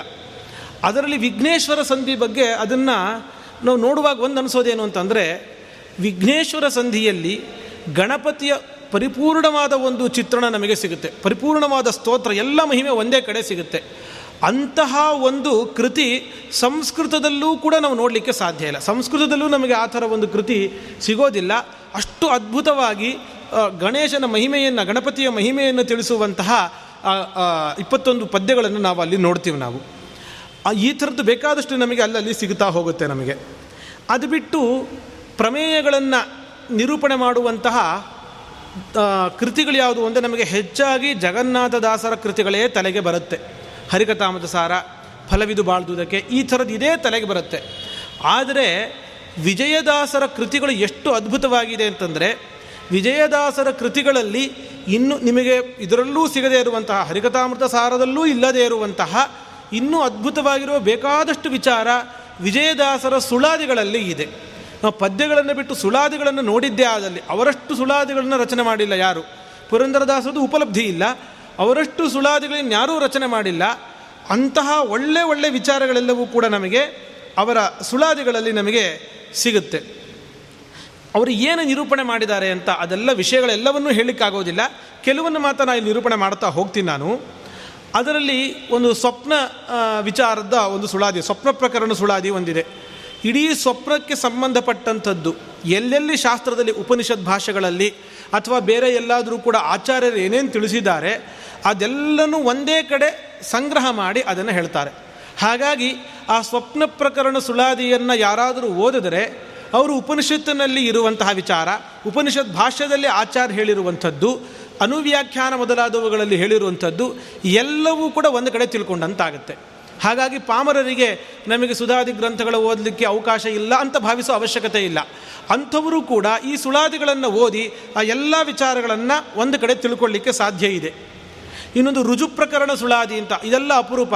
ಇಡೀ ರುಜುಗಳಿಗೆ ಸಂಬಂಧಪಟ್ಟಿದ್ದು ಏನೇನು ವಿಚಾರಗಳಿವೆ, ಎಲ್ಲ ವಿಚಾರವನ್ನು ಒಂದೇ ಕಡೆ ಹೇಳ್ಬಿಡ್ತಾರಲ್ಲಿ ರುಜುಗಳು ಅಂದರೆ ಯಾರು, ಅವರಿಗೆ ಅವರ ಗುಂಪುಗಳಲ್ಲಿ ಎಷ್ಟು ಜನ ಇರ್ತಾರೆ, ವಾಯು ಪದವಿ ಅಂದ್ರೇನು ಬ್ರಹ್ಮ ಪದವಿ ಅಂದ್ರೇನು ಮುಕ್ತಿ ಆಗೋದು ಹೇಗೆ ಪ್ರತಿಯೊಂದು ರುಜು ಅಂತ ನೀವು ತೆಗೆದುಕೊಂಡ್ರೆ ಅದೊಂಥರ ಇದು ಎನ್ಸೈಕ್ಲೋಪೀಡಿಯಾ ಇದ್ದಂಗೆ ಅಂತ ಅನ್ಬೋದು ಅವ್ರ ಸುಳಾದಿಗಳನ್ನೆಲ್ಲ ಒಂದು ಕಡೆ ನೋಡ್ತಾ ಹೋದರೆ ಒಂದೊಂದಕ್ಕೆ ಒಂದೊಂದು ಸುಳಾದಿ ಇದೆ. ಆ ಸುಳಾದಿಯಲ್ಲಿ ನಿಮಗೆ ಎಲ್ಲ ವಿಷಯ ಒಂದೇ ಕಡೆ ಸಿಕ್ಬಿಡುತ್ತೆ. ನಿಮಗೆ ರುಜುಗಳ ಬಗ್ಗೆ ವಿಚಾರಗಳು ಗೊತ್ತಾಗಬೇಕು ಅಂತಾದರೆ ನೀವು ಸರ್ವಮೂಲ ಮತ್ತು ಬೇರೆ ಪುರಾಣಗಳು, ಬೇರೆ ಪ್ರಮಾಣಗಳು, ಬೇರೆ ಬೇರೆ ಕಡೆ ಬೇರೆ ಬೇರೆ ವಿಚಾರಗಳೆಲ್ಲ ಇದೆ. ನಿಮಗೆ ಒಂದೇ ಕಡೆ ಸಿಗಬೇಕು ಅಂತಾದರೆ ಆ ಒಂದು ಸುಳಾದಿಯನ್ನು ನೀವು ಓದಬೇಕು. ಅದರಲ್ಲಿ ಯಾವಾಗ ಅವರಿಗೆ ವಿಶೇಷ ಅಪರೋಕ್ಷ ಇದೆಲ್ಲ ವಿಚಾರಗಳನ್ನು ಕೂಡ ಹೇಳ್ತಾರೆ. ಅದಾದಮೇಲೆ ನೈವೇದ್ಯ ಪ್ರಕರಣಕ್ಕೆ, ನೈವೇದ್ಯ ಪ್ರಕರಣ ಸುಳಾದಿ ಒಂದಿದೆ. ಆ ನೈವೇದ್ಯ ಪ್ರಕರಣವನ್ನು ಹೇಳುವಾಗ ನಿಮಗೆ ಹರಿಕಥಾಂಬಸಾರದಲ್ಲಿ ಇರುವ ವಿಚಾರ ಅದರಲ್ಲಿ ಬೇಕಾದಷ್ಟು ಇದ್ದೇ ಇದೆ ಅದಕ್ಕಾಗಿಯೇ ಒಂದು ಸಂಧಿಯನ್ನೇ ಮೀಸಲಾಗಿ ಇಟ್ಟಿದ್ದಾರೆ. ಆ ಎಲ್ಲ ವಿಚಾರಗಳು ಕೂಡ ನಮಗೆ ಈ ಸುಳಾದಿಯಲ್ಲಿ ಸಿಗುತ್ತೆ. ತಂತ್ರಸಾರ ಸಂಗ್ರಹದಲ್ಲಿ ಶ್ರೀಮದ್ ಆಚಾರ್ಯರು ಯಾವ ಯಾವ ಭಗವದ್ ರೂಪವನ್ನು ಚಿಂತನೆ ಮಾಡಬೇಕು ಅಂತ ಹೇಳಿದಾರೋ, ಬೇರೆ ಕಡೆ ಎಲ್ಲ ಏನೇನು ಹೇಳಿದಾರೋ, ಅದೆಲ್ಲವೂ ಕೂಡ ನಮಗೆ ಆ ಒಂದು ಸುಳಾದಿಯಲ್ಲಿ ನಮಗೆ ಸಿಗುತ್ತೆ. ಇನ್ನೂ ಒಂದು ಕಾಲದ ವಿಭಜನೆಯನ್ನು ತಿಳಿಸುವಂತಹ ಒಂದು ಸುಳಾದಿ ಇದೆ ಅವ್ರದ್ದು. ಅದಂತೂ ಅತ್ಯಂತ ಅದ್ಭುತ. ಇದು ನಮಗೆ ಭಾಗವತ ತೃತೀಯ ಸ್ಕಂದದಲ್ಲಿ ಒಂದಿಷ್ಟು ಕಡೆ ಸಿಗುವಂತಹ ವಿಚಾರಗಳು. ನಾವು ಕಾಲವನ್ನು ಹೇಗೆ ವಿಭಜನೆ ಮಾಡ್ಕೊಳ್ತೀವಿ? ಈಗ ನಾವು ಲೌಕಿಕ ದೃಷ್ಟಿಯಿಂದ ಹೇಳೋದಾದರೆ ಒಂದು ಸೆಕೆಂಡಿಂದ ತಗೋತಾರೆ. ಸೆಕೆಂಡು ಅರವತ್ತು ಸೆಕೆಂಡ್ ಆಯಿತು ಅಂದರೆ ಒಂದು ನಿಮಿಷ. ಆ ಥರ ಅರವತ್ತು ನಿಮಿಷ ಆಯಿತು ಅಂತಂದರೆ ಒಂದು ತಾಸು. ಆ ಥರ ಇಪ್ಪತ್ನಾಲ್ಕು ತಾಸು ಆಯಿತು ಅಂದರೆ ಒಂದು ದಿನ. ಈ ಥರ ಲೆಕ್ಕಾಚಾರ ಇದೆ. ಇದು ಒಂದು ಪಾಶ್ಚಿಮಾತ್ಯದ, ಪಾಶ್ಚಿಮಾತ್ಯ ರೀತಿಯ ಒಂದು ಲೆಕ್ಕಾಚಾರ ಇದಾದರೆ, ಶಾಸ್ತ್ರ ಹೇಳುವಂತಹ ಲೆಕ್ಕಾಚಾರಗಳು ಕೂಡ ಇದೆ. ಅದೆಲ್ಲವನ್ನು ಕೂಡ ಹೇಳ್ತಾರೆ. ಯಾರಾದರೂ ಆ ಸುಳಾದಿಯನ್ನು ಓದಿದ್ರು ಅಂತಾದರೆ, ಅವರು ಬೇಕಾದರೆ ಅದನ್ನೇ ಇಟ್ಟುಕೊಂಡು ಭಾಗವತವನ್ನು ಅರ್ಥ ಮಾಡ್ಕೊಳ್ಳಿಕ್ಕೆ ಅವಕಾಶ ಇದೆ ಸುಲಭವಾಗಿ. ಪರಮಾಣು ಅನ್ನುವಂತಹ ಕಾಲದಿಂದ ಅತ್ಯಂತ ಅತಿ ಅತಿ ಸೂಕ್ಷ್ಮವಾಗಿರುವಂತಹ ಕಾಲವನ್ನು ಪರಮಾಣು ಕಾಲ ಅಂತ ಹೇಳಿ ಹೇಳ್ತಾರೆ. ಆ ವಿಜ್ಞಾನಿಗಳು ಈ ಥರ ಇವಾಗೆಲ್ಲ ಆ ಥರದನ್ನೆಲ್ಲ ಉಪಯೋಗಿಸ್ತಾರೆ ಅದನ್ನೆಲ್ಲ. ಅದನ್ನು ಆ ಕಲ್ಪನೆ ಅಥವಾ ಆ ಅದನ್ನು ಶಾಸ್ತ್ರದಲ್ಲೇ ಯಾವಾಗಲೂ ನಿರೂಪಣೆ ಮಾಡಿದ್ರು ಅಂಥೇಳಿ ನಮಗೆ ಗೊತ್ತಾಗುತ್ತೆ. ಆ ಪರಮಾಣು ಕಾಲದಿಂದ ತ್ರಿಣುಕ ಕಾಲ ಅಂತ ಹೇಳಿ ಕ್ರಮವಾಗಿ ಹೇಳ್ತಾ ಹೇಳ್ತಾ ಅತಿ ದೊಡ್ಡ ಕಾಲ ಯಾವುದು? ಕಾಲಮಾನದಲ್ಲಿ. ಅಂದರೆ ನಮಗೆ ಅರ್ಥ ಮಾಡಿಕೊಳ್ಳೋ ಸಾಮರ್ಥ್ಯ ಇರುವಂತಹ ಅತಿ ದೊಡ್ಡ ಕಾಲ ಅಂತಂದರೆ ಅದು ಚತುರ್ಮುಖ ಬ್ರಹ್ಮದೇವರ ಪೂರ್ತಿಯಾದ ಆಯಸ್ಸು. ನೂರು ವರ್ಷಗಳು. ಬ್ರಹ್ಮದೇವರ ಲೆಕ್ಕಾಚಾರದಲ್ಲಿ ನೂರು ವರ್ಷಗಳು. ಅತ್ಯಂತ ಚಿಕ್ಕ ಕಾಲ, ಪರಮಾಣು ಕಾಲದಿಂದ ಹಿಡಿದು ಬ್ರಹ್ಮದೇವರ ಆಯಸ್ಸಿನ ತನಕವೂ ಕೂಡ ಲೆಕ್ಕಗಳನ್ನು ಹೇಳ್ತಾ ಹೋಗ್ತಾರೆ. ಬೇಕಾದವರು ಆಸಕ್ತಿ ಇದ್ದವರು ಅದನ್ನು ಕ್ಯಾಲ್ಕುಲೇಟರ್ ಇಟ್ಕೊಂಡು ಲೆಕ್ಕ ಮಾಡ್ತಾ ಹೋಗ್ಬೋದು. ಅಷ್ಟು ಅದ್ಭುತವಾಗಿದೆ ಆ ಸುಳಾದಿ. ಇನ್ನೊಂದು ಸುಳಾದಿ ಏನು ಅಂತ, ಈ ಸುಳಾದಿಗಳಲ್ಲೇ ಈ ಚತುರ್ಯುಗ ಮಾನ ಇದನ್ನೆಲ್ಲ ತಿಳಿಸ್ತಾ ಹೋಗ್ತಾರೆ. ಮತ್ತೊಂದು ಸುಳಾದಿ ಇರೋದು ಏನಕ್ಕೆ ಅಂತಂದರೆ ಕೇವಲ ಯುಗಗಳ ಸಂಧಿಕಾಲವನ್ನು ತಿಳಿಸ್ಲಿಕ್ಕೋಸ್ಕರ. ಈ ಇದ್ರ ಬಗ್ಗೆ ತಿಳ್ಕೊಳ್ಳಿಕ್ಕೆ ಪ್ರಯತ್ನ ಮಾಡಿದವರಿಗೆ ಅಲ್ಲಿರುವ ಸಮಸ್ಯೆಗಳೆಲ್ಲ ಗೊತ್ತಾಗುತ್ತೆ. ಈ ಸಂಧಿಕಾಲಗಳು ಒಂದು ಯುಗದಿಂದ ಇನ್ನೊಂದು ಯುಗಕ್ಕೆ ಹೋಗಬೇಕಾದ್ರೆ ಇದ್ದಕ್ಕಿದ್ದಂತೆ ರಾತ್ರಿ ಮಲಗಿ ಬೆಳಗಾದ ಕೂಡಲೇ ಇದ್ದಕ್ಕಿದ್ದಂತೆ ಕಲಿಯುಗ ಆರಂಭ ಆಗೋಯಿತು. ಮತ್ತು ರಾತ್ರಿ ಮಲೆಗೆ ಬೆಳಗ್ಗೆದ್ದ ಕೂಡಲೇ ಇದ್ದಕ್ಕಿದ್ದಂತೆ ಕೃತಿಯುಗ ಆರಂಭ ಆಯಿತು ಅಂತ ಇರೋದಿಲ್ಲ. ಮಧ್ಯದಲ್ಲಿ ದೀರ್ಘಕಾಲವಾಗಿರುವ ಸಂಧಿಕಾಲ ಇರುತ್ತೆ. ಆ ದ್ವಾಪರ ಯುಗದಿಂದ ಕಲಿಯುಗ ಪ್ರವೇಶ ಮಾಡಲಿಕ್ಕೆ ಸಂಧಿಕಾಲ ದೀರ್ಘವಾಗಿ ಇರುತ್ತೆ. ಒಂದು ಯುಗದಿಂದ ಇನ್ನೊಂದು ಯುಗಕ್ಕೆ ಸಂಧಿಕಾಲದಲ್ಲಿ ವ್ಯತ್ಯಾಸಗಳಿವೆ. ಆ ವ್ಯತ್ಯಾಸಗಳೆಲ್ಲವನ್ನೂ ಕೂಡ ತಿಳಿಸ್ಲಿಕ್ಕೆ ಅಂತಲೇ ಒಂದು ಸುಳಾದಿ ಇದೆ. ಆ ಸಂಧಿಕಾಲ ಎಷ್ಟು ಅಂತ ತಿಳಿಸ್ಲಿಕ್ಕೋಸ್ಕರ ಅಂತಲೇ ಒಂದು ಸುಳಾದಿಯನ್ನು ಮೀಸಲಾಗಿ ಇಟ್ಟಿದ್ದಾರೆ. ಆಮೇಲೆ ಪ್ರಣವ, ಪ್ರಣವದ ಅರ್ಥ ಏನು ಅಂತ? ಆ ಪ್ರಣವಾರ್ಥವನ್ನು ಎಲ್ಲೆಲ್ಲಿ ಸರ್ವಮೂಲದಲ್ಲಿ ನೋಡಬಹುದೋ ಬೇರೆ ಬೇರೆ ಕಡೆ ಅದೆಲ್ಲ ಒಂದೇ ಕಡೆ ನೀವು ನೋಡಬಹುದು. ಆ ಪ್ರಣವಾರ್ಥವನ್ನು ತಿಳಿಸುವಂಥ ಸುಳಾದಿ, ಪಂಚಮಹಾಯಜ್ಞವನ್ನು ನಿರೂಪಣೆ ಮಾಡುವ ಸುಳಾದಿ, ಇದೆಲ್ಲ ವಿಜಯದಾಸರದ್ದು ಒಬ್ಬರದೇನ ಹೇಳ್ತಾ ಇರುವಂಥದ್ದು. ಈ ಥರ ಎಷ್ಟು ಜ್ಞಾನಗಳು ಇನ್ನೆಷ್ಟು ಮಾಡಿಟ್ಟ, ಮಾಡಿಟ್ಟಿದ್ದಾರೆ ಅಂತ ಆಶ್ಚರ್ಯ ಆಗುತ್ತೆ. ನಾವು ಪಂಚ ಪ್ರಾಣಾಹುತಿಗಳನ್ನು ಏನು ಸ್ವೀಕಾರ ಮಾಡ್ತೀವಿ, ಊಟ ಮಾಡೋ ಸಮಯದಲ್ಲಿ ಅದಕ್ಕೆ ಸಂಬಂಧಪಟ್ಟಂತಹ ಸುಳಾದಿ, ಅದಕ್ಕೆ ಒಂದು ಪ್ರತ್ಯೇಕ ಸುಳಾದಿ ಇದೆ. ಇನ್ನೂ ಒಂದು ಶ್ರುತಿಯಲ್ಲಿ ಶೂನ್ಯ ಶೂನ್ಯ ಮುಂಚೆ ಇದ್ದಿದ್ದು ಅಂತ ಮಾತುಗಳೆಲ್ಲ ಬರುತ್ತೆ, ಪ್ರಮಾಣಗಳಲ್ಲೆಲ್ಲ. ಶೂನ್ಯ ಅಂತಂದರೆ ಏನು? ಶೂನ್ಯದಿಂದ ಜಗತ್ ಸೃಷ್ಟಿ ಆಗ್ಲಿಕ್ಕೆ ಸಾಧ್ಯ ಇಲ್ವಲ್ಲ? ಅಸದ್ವಾಯಿದಮಗ್ರ ಆಸಿ ಈ ಥರ ಮಾತುಗಳೆಲ್ಲ ವೇದಗಳಲ್ಲೆಲ್ಲ ಬರುತ್ತೆ. ಶೂನ್ಯದಿಂದ ಜಗತ್ ಸೃಷ್ಟಿಯನ್ನು ನಾವು ಒಪ್ಕೊಳ್ಳೋದಿಲ್ಲ. ಅದಕ್ಕೆ ಆಚಾರ್ಯರು ಶೂನ್ಯ ಅಂತಂದರೆ ಅದು ಭಗವಂತನದ್ದೇ ಹೆಸರು. ಅವನನ್ನು ಶೂನ್ಯ ಅಂತ ಹೇಳಿ ಭಗವಂತನನ್ನೇ ಕರೀತಾರೆ ಅಂತ ಹೇಳಿ ಯಾಕೆ ಕರೀತಾರೆ ಅಂತೆಲ್ಲ ಆಚಾರ ನಿರೂಪಣೆ ಇದೆ. ಅದನ್ನು ತಿಳಿಸುವಂತಹ ಒಂದು ಸುಳಾದಿಯ ಒಂದು ಭಾಗ ಇದೆ. ತಾರತಮ್ಯವನ್ನು ತಿಳಿಸುವಂಥದ್ದು, ಸರ್ವ ಸಮರ್ಪಣೆಯನ್ನು ಹೇಗೆ ಮಾಡಬೇಕು, ಸಂಕಲ್ಪ ಹೇಗೆ ಮಾಡಬೇಕು, ತೀರ್ಥಕ್ಷೇತ್ರ ಯಾತ್ರೆ ಹೇಗೆ ಮಾಡಬೇಕು, ಹೀಗೆ ನಿಮಗೆ ಒಟ್ಟು ಶಾಸ್ತ್ರದಲ್ಲಿ ಎಲ್ಲೆಲ್ಲಿ ಬೇರೆ ಬೇರೆ ಸ್ಥಳಗಳಲ್ಲಿ ವಿಚಾರಗಳೆಲ್ಲ ಸಿಗುತ್ತೆ, ಅದೆಲ್ಲವನ್ನೂ ಕೂಡ ನಾವು ನೋಡಬಹುದು. ಹಾಗಾಗಿ ಯಾರಿಗಾದರೂ ಕೂಡ ನಾವು ಸರ್ವಮೂಲ ಓದೋ ಭಾಗ್ಯ ನಮಗಿಲ್ಲ ಅನ್ನೋ ಬೇಸರ ಏನಾದರೂ ಇತ್ತು ಅಂತಾದರೆ ಅವರು ಇಡೀ ದಾಸ ಸಾಹಿತ್ಯವನ್ನು, ಅದರಲ್ಲೂ ವಿಜಯದಾಸರ ಸುಳಾದಿಯನ್ನು ಆಮೂಲಾಗ್ರವಾಗಿ ಈಗೇನು ಸಿಗುತ್ತೆ, ಅಷ್ಟನ್ನು ಓದಿದ್ರೆ ಅವರು ಖಂಡಿತ ತೃಪ್ತಿ ಪಡ್ಕೊಳ್ಬಹುದು. ಎಲ್ಲ ವಿಚಾರಗಳು ಕೂಡ ಅದರಲ್ಲಿ ಬಂದಿರುತ್ತೆ ಅಂಥೇಳಿ ಧೈರ್ಯವಾಗಿ ಹೇಳಬಹುದು. ಅಷ್ಟು ಅದ್ಭುತವಾಗಿದೆ ಆ ಕೃತಿಗಳ ರಚನೆ. ಇಲ್ಲಿ ನಮಗೆ ಒಂದು ಈ ಒಂದು ಆಶ್ಚರ್ಯ ನನಗೂ ಬಹಳ ವರ್ಷಗಳಿಂದ ಇದ್ದದ್ದು, ಆದರೆ ಮೊನ್ನೆ ಈ ಒಂದು ಪ್ರವಚನ ನಿಮಿತ್ತವಾಗಿ ನೋಡುವಾಗ ಆ ಒಂದು ಉತ್ತರ ಸಿಕ್ತು, ಬಹಳ ಆಶ್ಚರ್ಯ ಆಯಿತು. ಈ ಪುರಂದರದಾಸರು, ಇವರು ಜ್ಞಾನಿಗಳೆಲ್ಲರೂ ಕೂಡ ಬೇಕಾದಷ್ಟು ಈ ಶಾಸ್ತ್ರ ಪ್ರಮೇಯಗಳನ್ನು ನಿರೂಪಣೆ ಮಾಡ್ತಾರೆ. ನಮಗೆ ತುಂಬ ಆಶ್ಚರ್ಯ ಆಗುತ್ತೆ. ಇಂತಹ ಅದ್ಭುತವಾದ ಪ್ರಮೇಯವನ್ನು ಹೆಂಗೆ ನಿರೂಪಣೆ ಮಾಡಿದ್ರು? ಅವರ ಜೀವನ ಚರಿತ್ರೆ ನೋಡಿದ್ರೆ ನೀವು ಈ ಜಗನ್ನಾಥದಾಸರು ಅಥವಾ ಕಲ್ಲೂರು ಸುಬ್ಬಣ್ಣ ದ, ಸುಬ್ಬಣ್ಣಾಚಾರ್ಯರು ಇಂಥವರನ್ನು ಬಿಟ್ಟರೆ ವಿಜಯದಾಸರು, ಗೋಪಾಲದಾಸರು ಇಂಥವರೆಲ್ಲ ಶಾಸ್ತ್ರಾಧ್ಯಯನ ಮಾಡಿದ್ರು. ಇಂಥ ಗುರುಗಳ ಹತ್ರ ಹೋಗಿ ಇಷ್ಟು ವರ್ಷಗಳ ಕಾಲ ಇದ್ದು ಶಾಸ್ತ್ರಾಧ್ಯಯನ ಮಾಡಿದ್ರು ಅಂತ ನಮಗೆ ಇತಿಹಾಸದಲ್ಲಿ ಎಲ್ಲೂ ಉಲ್ಲೇಖ ಸಿಗೋದೇ ಇಲ್ಲ. ಎಲ್ಲೂ ಉಲ್ಲೇಖ ಸಿಗೋದೇ ಇಲ್ಲ. ಅಂದಮೇಲೆ ಅವರು ಕಿಂಚಿತ್ತೂ ಶಾಸ್ತ್ರಾಧ್ಯಯನ ಮಾಡಿದ ಉಲ್ಲೇಖ ಇಲ್ಲ. ಆದರೆ ಅದ್ಭುತವಾಗಿರುವಂತಹ ನಿರೂಪಣೆ, ಶಾಸ್ತ್ರದ ಸೂಕ್ಷ್ಮ ಸೂಕ್ಷ್ಮ ವಿಚಾರಗಳು.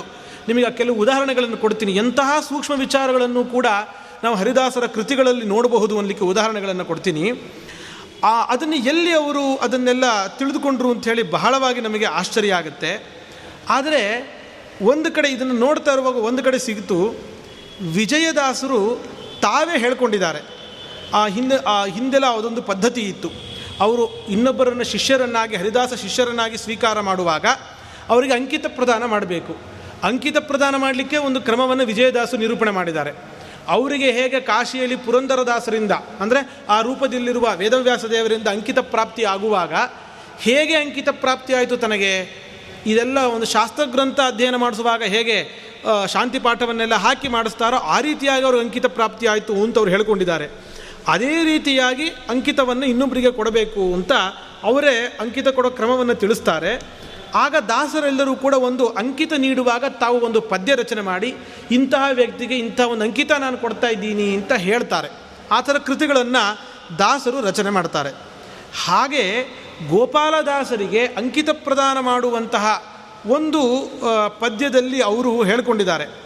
ನಾನು ಈ ಶಾಸ್ತ್ರಗಳನ್ನು ಎಡೆಬಿಡದೆ ನಿರಂತರವಾಗಿ ಪುನಃ ಪುನಃ ಅಭ್ಯಾಸವನ್ನು ಮಾಡಿಸಿ ಅಂತ ಹೇಳ್ತಾರೆ ಅದನ್ನು. ಶ್ರುತಿಶಾಸ್ತ್ರ ಪುರಾಣ ಮಿಕ್ಕಾದ ಗ್ರಂಥಗಳ ಸತತ ಅಭ್ಯಾಸ ಮಾಡಿ, ಮಿತಿಯಿಲ್ಲದೆಲೆ ತೀರ್ಥಯಾತ್ರೆ ದಾನ ನಾನಾ ವ್ರತಗಳನ್ನು ಬಿಡದೆ ಮಾಡಿ ಅಂತ ಹೇಳಿ ಕೊನೆಗೆ ಅಂಕಿತನಾನಿತ್ಯ ನಿನ್ನ ಪ್ರೇರಣೆಯಿಂದ. ಈ ಮಾತಿಂದ ನಾವು ಒಂದು ಅರ್ಥ ಮಾಡ್ಕೊಳ್ಬೇಕಾಗಿರೋದೇನು ಅಂದರೆ, ಹರಿದಾಸರು ಅಂತ ಹಿಂದೆ ಇದ್ದರು ಅಂತಂದರೆ ಏನೂ ಗೊತ್ತಿರಲಿಲ್ಲ ಪಾಪ, ಅದಕ್ಕೋಸ್ಕರ ಒಂದಿಷ್ಟು ಯಾಯವಾರ ಮಾಡಿ ಜೀವನ ಮಾಡಬಹುದು ಅನ್ನೋ ಕಾರಣಕ್ಕಾಗಿ ಅವರು ಮಾಡಿದ್ದಲ್ಲ. ಚೆನ್ನಾಗಿ ತಿಳಿದಂತಹ ಜ್ಞಾನಿಗಳಾಗಿದ್ದರು ಒಂದು, ಜೊತೆಗೆ ತಾವು ಅಂಕಿತ ಪ್ರದಾನ ಮಾಡುವಾಗ ಶಾಸ್ತ್ರಾಭ್ಯಾಸ ಮಾಡಿಸಿ, ತೀರ್ಥಕ್ಷೇತ್ರ ಯಾತ್ರೆಗಳನ್ನೆಲ್ಲ ಮಾಡಿಸಿ, ಪುಣ್ಯವಂತರನ್ನಾಗಿ ಮಾಡಿ ಅದನ್ನು ಮಾಡ್ತಾಯಿದ್ರು ಅಂತ ಗೊತ್ತಾಗುತ್ತೆ. ಯಾಕೆಂದರೆ ಹೇಗೆ ಒಬ್ಬ ಪೀಠಾಧಿಪತಿಗಳಾಗಿ ಇನ್ನೊಬ್ಬರನ್ನು ಉತ್ತರಾಧಿಕಾರಿಗಳನ್ನಾಗಿ ಸ್ವೀಕಾರ ಮಾಡ್ತಾರೆ ಅಂದರೆ ಬಹಳಷ್ಟು ಯೋಚನೆ ಮಾಡ್ತಾರೆ. ಯಾಕೆಂದರೆ ಸಾಮಾಜಿಕವಾದ ಜವಾಬ್ದಾರಿ ಇರುತ್ತೆ. ಧಾರ್ಮಿಕವಾಗಿ ಸನ್ಮಾರ್ಗದಲ್ಲಿ ಜನರನ್ನು ನಡೆಸಿಕೊಂಡು ಹೋಗುವ ಜವಾಬ್ದಾರಿ ಇರುತ್ತೆ. ಅದಕ್ಕೊಳ್ಳೆ ವಿದ್ವಾಂಸರು, ತಪಸ್ವಿಗಳು ಇರಬೇಕಾಗತ್ತೆ ಅನ್ನೋ ಕಾರಣಕ್ಕಾಗಿ ಹೇಗೆ ವಿಚಾರ ಮಾಡಿ ಅದಕ್ಕೆ ಸಮರ್ಥರನ್ನಾಗಿ ಮಾಡಿ ಅಂಥವರನ್ನು ನೋಡಿ ಕೊಡುವಂತಹ ಕ್ರಮ ಇದೆಯೋ ಹಾಗೆ ಇಲ್ಲೂ ಕೂಡ ಇತ್ತು ಅಂಥೇಳಿ ನಮಗೆ ಗೊತ್ತಾಗುತ್ತೆ. ಒಬ್ಬರನ್ನು ಸುಮ್ಮನೆ ವಿನಾಕಾರಣ ಹೇಗಂದರೆ ಹಾಗೆ ಶಿಷ್ಯರನ್ನಾಗಿ ಸ್ವೀಕಾರ ಮಾಡೋದಲ್ಲ ಅವರಿಂದ ಮುಂದೆ ಸಮಾಜಕ್ಕೆ ಉಪಯೋಗ ಆಗಬೇಕು, ಅಂತಹ ಜ್ಞಾನಿಗಳಾಗಬೇಕು, ಅವರು ತಪಸ್ವಿಗಳಾಗಬೇಕು, ಆ ರೀತಿ ತಯಾರು ಶಿಷ್ಯರನ್ನು ಮಾಡ್ತಾಯಿದ್ರು ಅಂತ ಹೇಳಿ ಇದರಿಂದ ಗೊತ್ತಾಗುತ್ತೆ. ಇಷ್ಟು ಮಾತ್ರ ನಮಗೆ ಉಲ್ಲೇಖ. ನನಗೆ ನನಗೆ ತಿಳಿದ ಮಟ್ಟಿಗಂತೂ ಇರೋದು ಅದೇ ಅವರು ಯಾರಲ್ಲಿ ಅಧ್ಯಯನ ಮಾಡಿದ್ರು ವಿಜಯದಾಸರು, ಅದು ಗೊತ್ತಿಲ್ಲ. ತಾವು ಚೆನ್ನಾಗಿ ಅಧ್ಯಯನ ಮಾಡಿದ್ರು ಶಾಸ್ತ್ರವನ್ನು, ಮತ್ತೆ ಮತ್ತೆ ಸ್ಪಷ್ಟವಾಗಿ ಹೇಳ್ಕೋತಾರೆ? ಶ್ರುತಿ ಪುರಾಣ ಮಿಕ್ಕಾದ ಗ್ರಂಥಗಳ ಸತತ ಅಭ್ಯಾಸ ಮಾಡಿ ಅಂತ ಹೇಳ್ತಾರೆ.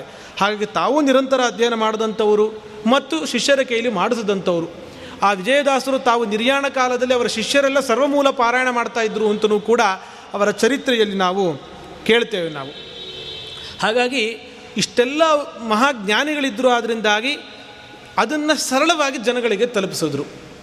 ಯಾಕೆಂದರೆ ನಮಗೆ ಪಾಂಡಿತ್ಯ ಹೇಗೆ ಅಂತಂದರೆ ನಾವು ಅರ್ಥ ಮಾಡ್ಕೊಳ್ಳೋದು ಮಾತ್ರ ಅಲ್ಲ. ಇನ್ನೊಬ್ಬರಿಗೆ ಎಷ್ಟು ಸರಳವಾಗಿ ಅರ್ಥ ಮಾಡಿಸ್ತೀವಿ, ಅದರಲ್ಲೂ ಕೂಡ ನಮ್ಮ ಪಾಂಡಿತ್ಯ ಅನ್ನೋದು ಸೇರಿಕೊಂಡಿರುತ್ತೆ. ಅದು ಸರಳವಾಗಿ ಜನಗಳಿಗೆ ಪ್ರಮೇಯಗಳನ್ನು ಕೊಡಬೇಕು. ಅದನ್ನು ದಾಸರೆಲ್ಲರೂ ಕೂಡ ಮಾಡಿದ್ದಾರೆ. ಅದಕ್ಕೆ ಒಂದೆರಡು ಉದಾಹರಣೆಗಳನ್ನು ನಿಮಗೆ ಹೇಳ್ತಾ ಹೋಗ್ತೀನಿ. ಕೆಲವು ಕಡೆ ದಾಸರು ಯಾವ ಸಂಸ್ಕೃತದ ಶ್ಲೋಕಗಳಿರುತ್ತೆ, ಅದನ್ನು ಅದನ್ನೇ ಯಥಾವತ್ತಾಗಿ ಕನ್ನಡದಲ್ಲಿ ಭಾಷಾಂತರ ಮಾಡಿ ಕೊಟ್ಟಿರ್ತಾರೆ. ಅಂತಹದ್ದೆಲ್ಲ ಇದೆ. ಯಾರು ಸಂಸ್ಕೃತ ಗೊತ್ತಿಲ್ವೋ, ಸಂಸ್ಕೃತ ಮಾತಾಡಲಿಕ್ಕೆ ಆಗೋದಿಲ್ವೋ ಅಂಥವರು ಆ ಪದ್ಯವನ್ನು ಹೇಳಿದ್ರೆ ಸಂಸ್ಕೃತದ ಪದ್ಯದ ಸಂಪೂರ್ಣ ಭಾವ ಅದರಲ್ಲಿ ನಮಗೆ ಸಿಗುತ್ತೆ.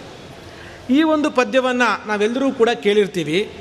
ತದೇವ ಲಗ್ನಂ ಸುದಿನಂ ತದೇವ, ತಾರಾಬಲಂ ಚಂದ್ರ ಬಲಂ ತದೇವ, ವಿದ್ಯಾಬಲಂ ದೈವ ಬಲಂ ತದೇವ, ಲಕ್ಷ್ಮೀಪತೆ ತೇಂಗ್ರಿಯುಗಂ ಸ್ಮರಾಮಿ.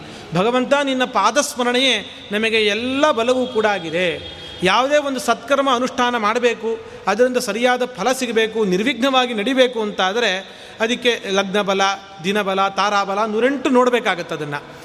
ಅದರಲ್ಲಿ ಏನಾದರೂ ಲೋಪದೋಷಗಳಿದ್ರೆ ಏನು ಮಾಡೋದು? ಭಗವಂತನ ಸ್ಮರಣೆಯನ್ನು ಮಾಡಿಬಿಡಬೇಕಷ್ಟೆ. ಭಗವಂತನ ಸ್ಮರಣೆಯನ್ನು ಮಾಡಿದ್ರೆ ದೇವರು ಅಲ್ಲೇನಾದರೂ ದೋಷಗಳಿದ್ದರೆ ಅದನ್ನು ಪರಿಹಾರ ಮಾಡ್ತಾನೆ. ಭಗವಂತನ ಸ್ಮರಣೆಯೇ ನಮಗೆ ದೊಡ್ಡ ಬಲ ಅಂತ ಹೇಳಿ ಆ ಶ್ಲೋಕದ ತಾತ್ಪರ್ಯ. ತದೇವ ಲಗ್ನಂ ಸುದಿನಂ ತದೇವ ಅಂತ. ಇದನ್ನು ಪುರಂದರದಾಸರು ಉಗಾಭೋಗದಲ್ಲಿ ಹರಿಯಂಬೋದು ಲಗ್ನಬಲವು ಹರಿ ಎಂಬೋದೆ ಸುದಿನ ಬಲವು ಹರಿಯಂಬೋದೆ ತಾರಾಬಲವು ಹರಿ ಎಂಬೋದೆ ಚಂದ್ರಬಲವು ಹರಿ ಎಂಬೋದೆ ವಿದ್ಯಾಬಲವು ಹರಿ ಎಂಬೋದೆ ದ್ರವ್ಯಬಲವು, ಹರಿಲಕ್ಷ್ಮೀಪತಿ ಪುರಂದರ ವಿಠಲನೆ ಬಲವಯ್ಯ ಸರ್ವ ಸುಜನರಿಗೆ ಎಷ್ಟು ಚೆನ್ನಾಗಿ ಅದನ್ನು ಅನುವಾದ ಮಾಡಿಕೊಟ್ಟಿದ್ದಾರೆ. ಇದನ್ನು ಪಠನೆಯನ್ನು ಮಾಡೋದರಿಂದ ಅದರಿಂದ ಬರುವಂಥ ಒಂದು ಪುಣ್ಯವನ್ನು ನಾವು ಪಡೆದುಕೊಳ್ಳಿಕ್ಕೆ ಸಾಧ್ಯ ಆಗುತ್ತೆ ಅಂಥೇಳಿ ಗೊತ್ತಾಗುತ್ತೆ. ಇನ್ನು ಪಾಮರರಿಗಾಗಿ ಕೆಲವು ವಿಚಾರಗಳನ್ನು ಸರಳವಾಗಿ ತಿಳಿಸಿದ್ದಕ್ಕೆ ಇನ್ನೊಂದಿಷ್ಟು ಕೆಲವು ಉದಾಹರಣೆಗಳನ್ನು ಕೊಡೋದಾದರೆ